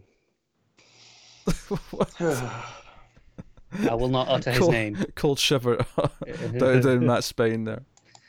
Yeah, um, this picks off uh, picks up literally right where we left off. Um, it was the I think last issue they were all uh, searching the, the grounds for uh, for penance. I think that's her name. Yeah, and it ended with her attacking uh, Banshee. I'm glad you specified that was a character because I really thought it was just penance and like they're looking for penance. No. Pe- penance is this uh this big red spiky thi- thing who is apparently a girl. Yeah. It's uh Um, yeah, it's you'll you'll find out. Keep going. Yeah. The, the, Yeah. be- the best There's- thing about this book, There's Matt, something else to her. Yeah, the best thing about this book, Matt, from from what Cars been telling us the last two issues, is uh, all of the transitional uh, like captions. Yeah. There is less of those this time. I mean, there's some. We'll get to them. So I mean, you know, I don't know if it, it, it doesn't have one at the opening, which is fine. Uh, you know, it doesn't need one. Although it does play its uh, first bubble in the same uh, first box, sorry, in the same format as the establishing ones, because the regular narration boxes are just yellow, uh, Mhm. whereas the establishing ones have a red like border around it. Uh, and this one, it, it just says he's supposed to scream, um, but it treats it as if it's an establishing um, like uh, panel, but it's it's not. So I don't know. That was a bit of a weird thing. Um, yeah, no, the, the whole first page is how he should be able to just you know scream his way out of this because that's kind of his whole power. But she's got his fingers in his mouth, so he can't. That's that's the whole first page. But yeah, there's like six six word word boxes telling us that. Um, So uh, but eventually, So you just- loved he- it, is what you're saying. It was the best thing ever. It was it was it was riveting. Yeah. Um, no, he, he ends up just um, double kicking her in the in the gut and kicking her off him, uh, and then you know, and then he's back in action, and then you know he goes, oh, you know, you hear this sound off off panel is is where it comes from, and he's like, oh, what, what on earth's that? And he goes, oh, it's it's a sound of her before, but you know, never like that, and it's a it's the sound of husking, you know, when uh, when she gets rid of her skin and you know comes a new one. And this is something about uh, I think I think she's called Husk. Uh, is is I didn't know about the power that hadn't been established yet in this book. Is um so she she sheds her skin and you know that helps heal her injuries and stuff like that. Is this the way it's been used so far? Um, it turns out she can actually kind of shapeshift whenever she does this. Um, that's the point that, that you know um, they're, they're metamorphic transmutations is what they're referred to as. Uh, and it's because oh, recently, you know, it's always just re- resembled her original form, which is you know just the the blonde girl.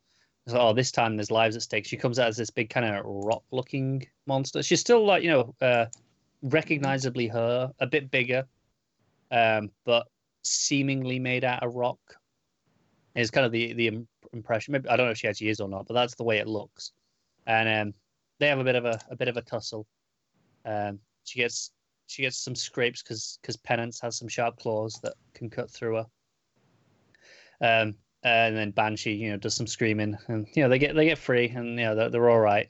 Um, but they do question. You know, he's like, okay, so when you change back to your normal form, you know what's going to happen with those injuries because those are pretty bad on your you know souped up body here. You know what are they going to be like on, on your, your regular one? And like "Ah, I don't know. We'll we'll just have to find out. And this is where we have our first cutaway. We have an interlude because we had one of these last issue as well, and I I really hate these because they're just random. It's a page. It's a you know it's a it's a guy on this island. Um, and it's his island, and uh, I can't remember. Uh, I don't remember his name. Mondo was that something like that? Um, Mm-hmm. yeah, is that right? Okay, see, Matt knows better than I do. hmm Um, yeah, uh, he's just there going, "Yeah, this is my island. It's cool. You know, I just did what I, what I, what I was gonna do, and you know, we'll, we'll worry about things later."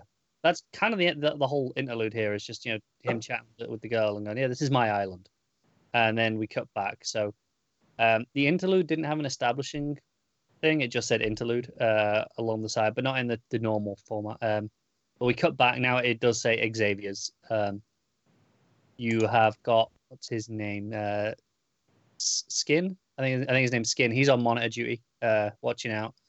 And you've got Synch and Jubilee. Uh, you know, running out trying to find the others. They're still trying to help catch penance.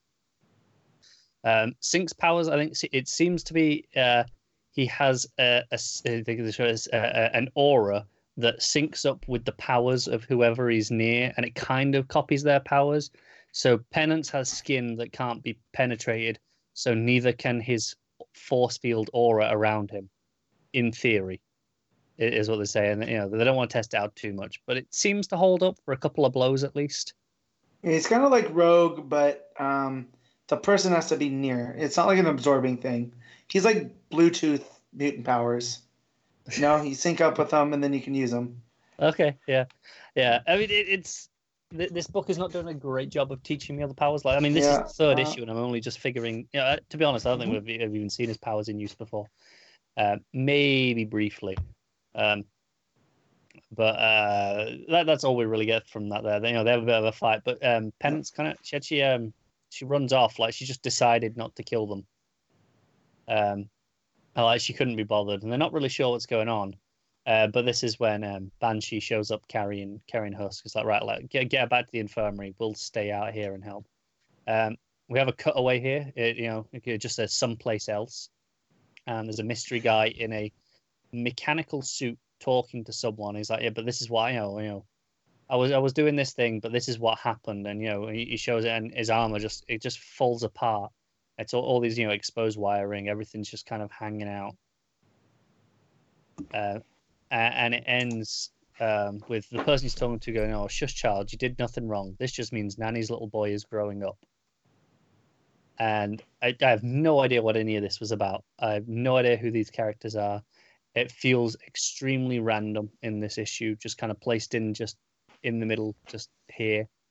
Um, but you know, okay, we cut back, new establishing page. Uh, it's the Riverside. Um, it is um, uh, it's the others now fighting Monet and um, uh, Emma Frost. Uh, you know, fighting Penance now. They've they've found her. Uh, so now it's their turn to have a bit of a fight, and that that goes down fine. Banshee shows up and helps a bit more. Um, this is a you know they're, they're talking about, oh you know there must be something going on, um, and we get a little bit of like um, talking about uh, you know, because shoot, Penance was dropped off by Gateway, which was the this Aboriginal dude who doesn't seem to speak. And Yeah, uh, he was from the X Men when uh, they died, and they were sent to the outback of Australia. He was one of the ones they found. But yeah, he's a teleporter. Yeah. Like the leftovers. yeah. But um, this is this is where we get um, uh, a, a thought bubble, which I said didn't age too well, and it's just her going, "Oh, Gateway might be a spaz, but he's the same spaz that hooked me up with the X Men." I'm like, "Yeah, okay, you wouldn't you wouldn't really put that now." Um, it stuck out because none of none, the rest of it's not been that bad in terms of, of language. You know, not like you know the the stuff Pete's been covering from Mm. from the '60s where it was extremely over. You know, this this just it came out of nowhere, so it actually caught me off guard more. Um, but uh, no, we have we got uh, Jonathan now, who is the guy they rescued from the mutant who started all this in the first issue, Yeah, the, the, evil one. Chamber. Yeah, um, but uh, he he was being controlled by the, the same thing, you know, being controlled by the same thing that's linked with penance now, and um, he just talks to her instead of tries to fight him with her with all the rest of them. He's like, no, no, no, we're we're kindred spirits, you know, uh, you know, all of this. I'm I'm tired of running. You know, let's let's prove that we don't want to actually hurt everyone, and um, the, she has a bit of a moment and calms down and just s- stops attacking, and uh, and that that's uh that, that's the end of that, really. You know, the, although the plot comes to an end there because they, they, they solved it um, by talking to her, um, which is fine. Uh, it, it seems a little bit weird because there was no real scenes of them beforehand. Um, Jonathan's kind of been a side player uh, so far in this. Yeah, he was he was there in the first issue. He was because he he was kind of the MacGuffin in the first issue, and then the second issue is around a little bit. Uh, and this issue, he's not even in the issue at all until he shows up at the end to just kind of talk her down. So it feels like it comes out of nowhere a bit, but it's not um, uh, terrible. You know, I'm, fine with the sentiment of it. It's just a bit clunky. Um, but then you know we got a bit of a, an epilogue. We cut three days later, and you got um, Skin and Husk having some more banter, playing Scrabble again like they were. She calls him out saying, "Hey, you volunteered for monitor duty. I think you were scared because I think I think he's kind of indestructible sort of thing. His skin doesn't tear, you know, he doesn't cut or bleed or anything like that by the sound of it. Um, and but penance, what the part of penance's thing is, she can cut through anything, no matter what, like with almost minimal effort. So it was the idea that he he was scared that he would actually, you know, be cut for once, so he decided to stay out of it.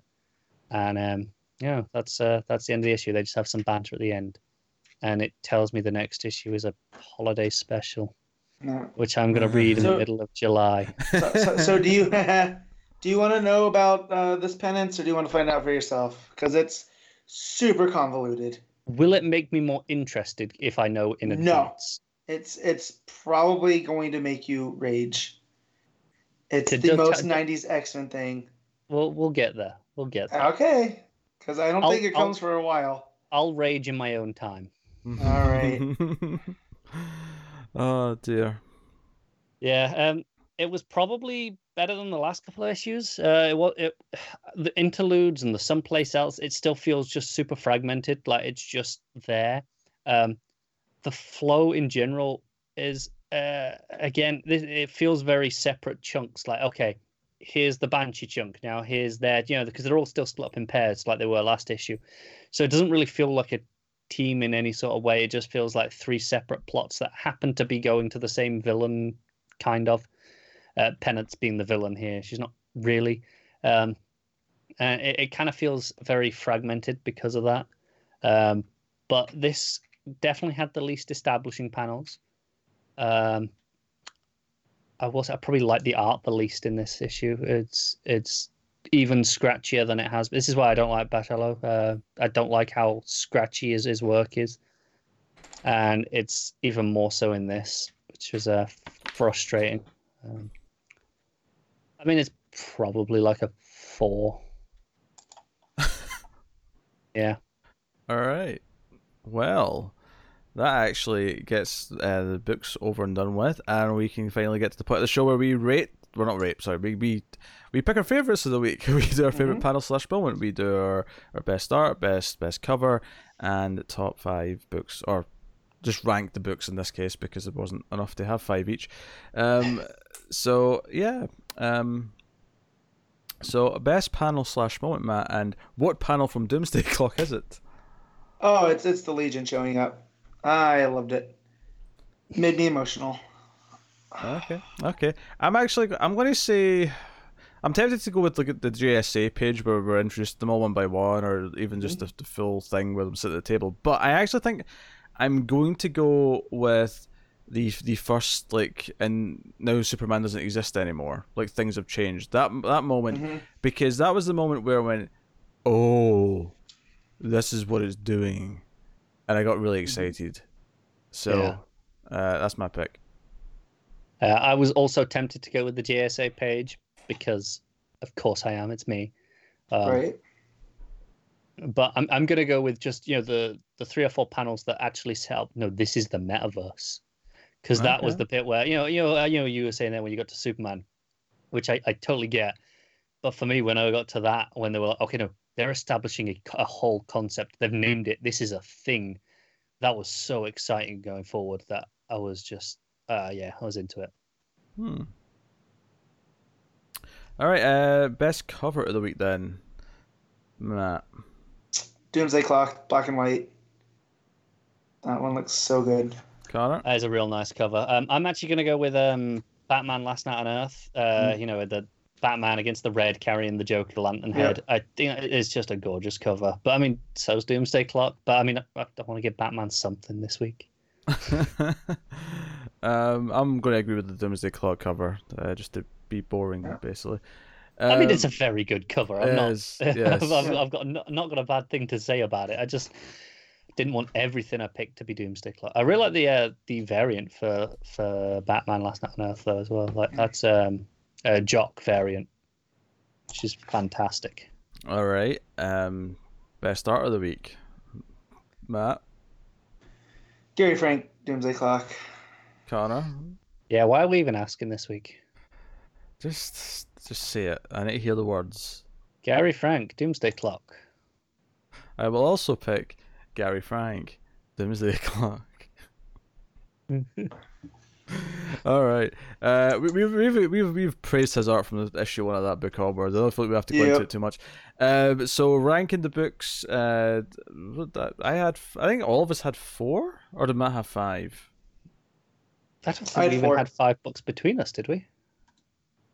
No, I was only four. Yeah, yeah, I'll, yeah. I didn't read last night. I've got three. Shit. Yeah, I've only got three. That's what I'm thinking. Yeah, Matt's got got four. four. well, I've got two and a half.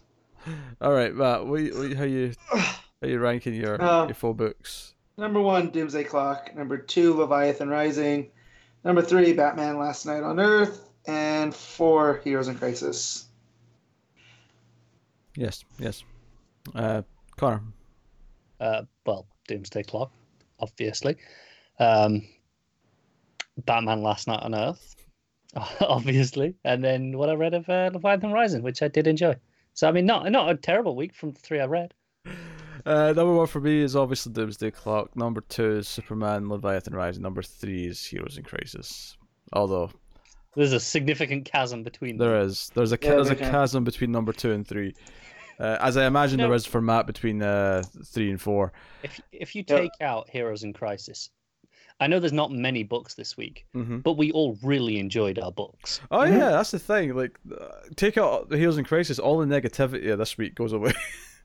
Yeah, like this is a super positive week. Like, I mean, I, I think I gave uh, Leviathan like a seven point five, but that was only because yeah, I, I read yeah half of it. I didn't like. I still really like what I did read. It's it's good. yeah, so uh, I did remember to ask people on the Twitters uh, Oh, at DC Comics at DC Comics Podcast. Uh, you can you can get asked uh, answer this every week. Uh, what your favorite book of the week was and why. And uh, we did get a couple people saying, "What's the point of asking? It's going to be Doomsday Clock. Everyone's going to say Doomsday Clock." Uh, Did everyone say Doomsday Clock? Not everyone, no. But uh, Please tell me no one said Heroes in Crisis. we got some sass. Uh, I don't know. I, I can't see them all at one time here. Come on. Uh, so uh, at Carve underscore Nelson, Doomsday Clock and Batman, Last Knight on Earth were head and shoulders above any other DC book this week. Hard to choose between the two, but I'll give it to Doomsday Clock. Love the whole meta concept of the book. Here, uh, here's an odd pick at Nuclear Blizzard. Um, Nuclear Blizzard is that kind of is that like the the tenth like cold based villain in DC? Huh. Is he campaigning? Uh, Ca- Captain Carrot's Crisis on Earth 26 and Dog Days of Summer was my pick for this week. Oh shoot! It was like Judge Dredd cameoed on Looney Tunes. I'm gonna have to go Might and read to that, that now. now. Yeah, yeah, Me and Matt are terrible. Yeah, yeah, yeah, yeah. Tom Superman's just giving me sass. Uh, you know, it's Doomsday Clock. Yeah. As was that Corey YNWA. Is this a serious question? Is it an idiot test to see who won't pick Doomsday Clock? um, yeah. Uh, at black underscore Vulcan sixty nine, t- Doomsday Clock ten for the win. I've read it three times and I'm still analysing and processing the ramifications and the re- of the revel- revelations within the issue. So much to process. Uh, but we did get uh, at Wakanda Queen MZA, uh, Superman Leviathan Rising, everything from the illustrations to the story. Love it. And then there was a couple more for Doomsday Clock and Last Knight on Earth. So uh, it was it was maybe more varied than I would have thought it would have been, but. Yeah, obviously we were all pretty unanimous. Not not much Leviathan Rising in there. Uh, seems people it preferred Last Knight on Earth over Leviathan Rising for the most part as their second choices. Yeah, I mean, Not not that I'm saying it. was- I'm just I'm out of the, the three big books. That that seemed to be the one that wasn't getting really mentioned. I mean, it, it's the sort of thing where like people who are saying Doomsday Clock might pick Leviathan Rising before Last Knight on Earth. week. Yeah. Yeah. but the people who are picking Last Knight on Earth maybe just don't like Bendis or yeah, it's very I, possible. I don't know. I don't know, but that's it. Uh, so I'll tell you what's coming next week on the show. Uh, we will be having DCeased issue two, Batman seventy two, Justice League twenty five, The Green Lantern issue eight, Young Justice issue six, Adventures of the Super Sons issue eleven. Uh, are you still reading Female Furies, Matt? No, I'm gonna pass. That's fair. That's fair. Yeah. Uh, and uh, uh, from what I heard earlier, we'll also have Shazam issue issue six. So uh, look forward to that. Uh, also next week, which we will not be covering, is Batman TMNT issue three, or sorry, number three issue two, uh, Deathstroke issue forty four, and Harley Quinn sixty two. Uh, so yeah, that's what's coming up next week on the show. Uh, so so look forward. Worth, uh, worth noting that Justice League next week is 25, so it is oversized. And Oh long. yeah, yeah. Yep. Okay, that's a good point. Uh, so yeah, check out uh, the show next week. Um, let us know what you thought of uh, the books that we, we brought up uh, this week. Uh, your your heated opinions on Doomsday Clock or Heroes in Crisis uh, or Leviathan uh, Rises. Would now be an appropriate time to bring up some news. Was there new news? There was. It's not huge news, but there was news, and I feel like Matt would like the news. Okay, Go ahead. bring up the news. They um, there, there was a some book convention going on. Uh, I can't I don't know the exact name of it, and they introduced uh, they revealed a new uh, DC Ink book. Um, this one is uh, you know following on the Teen Titans line. We got uh, Beast Boy, and it's the same artist as the Raven one. Yeah, I just Uh, saw that as I was skimming through stuff. Uh, yeah, so this was Yeah. just announced while while we were recording. Piccolo. And, uh, yeah, Piccolo doing the art, and uh, I'm I'm glad to see the um the confidence in the line that they're still announcing Mhm. more, and a sequel to uh, the Raven one, kind of in the sense that the the, the, the Teen Titans line before that one's even out. Um, so that's uh that's real cool. Yeah. Yep, because uh, Raven one comes out soon. I'm excited. So yeah, should be good. All right. So yeah, let us know what you thought of the books, the comments, uh, like, subscribe. If you want to help the show out, you know, if you're on the podcast app, you know, give us a good rating and uh, review on your iTunes app or whatever.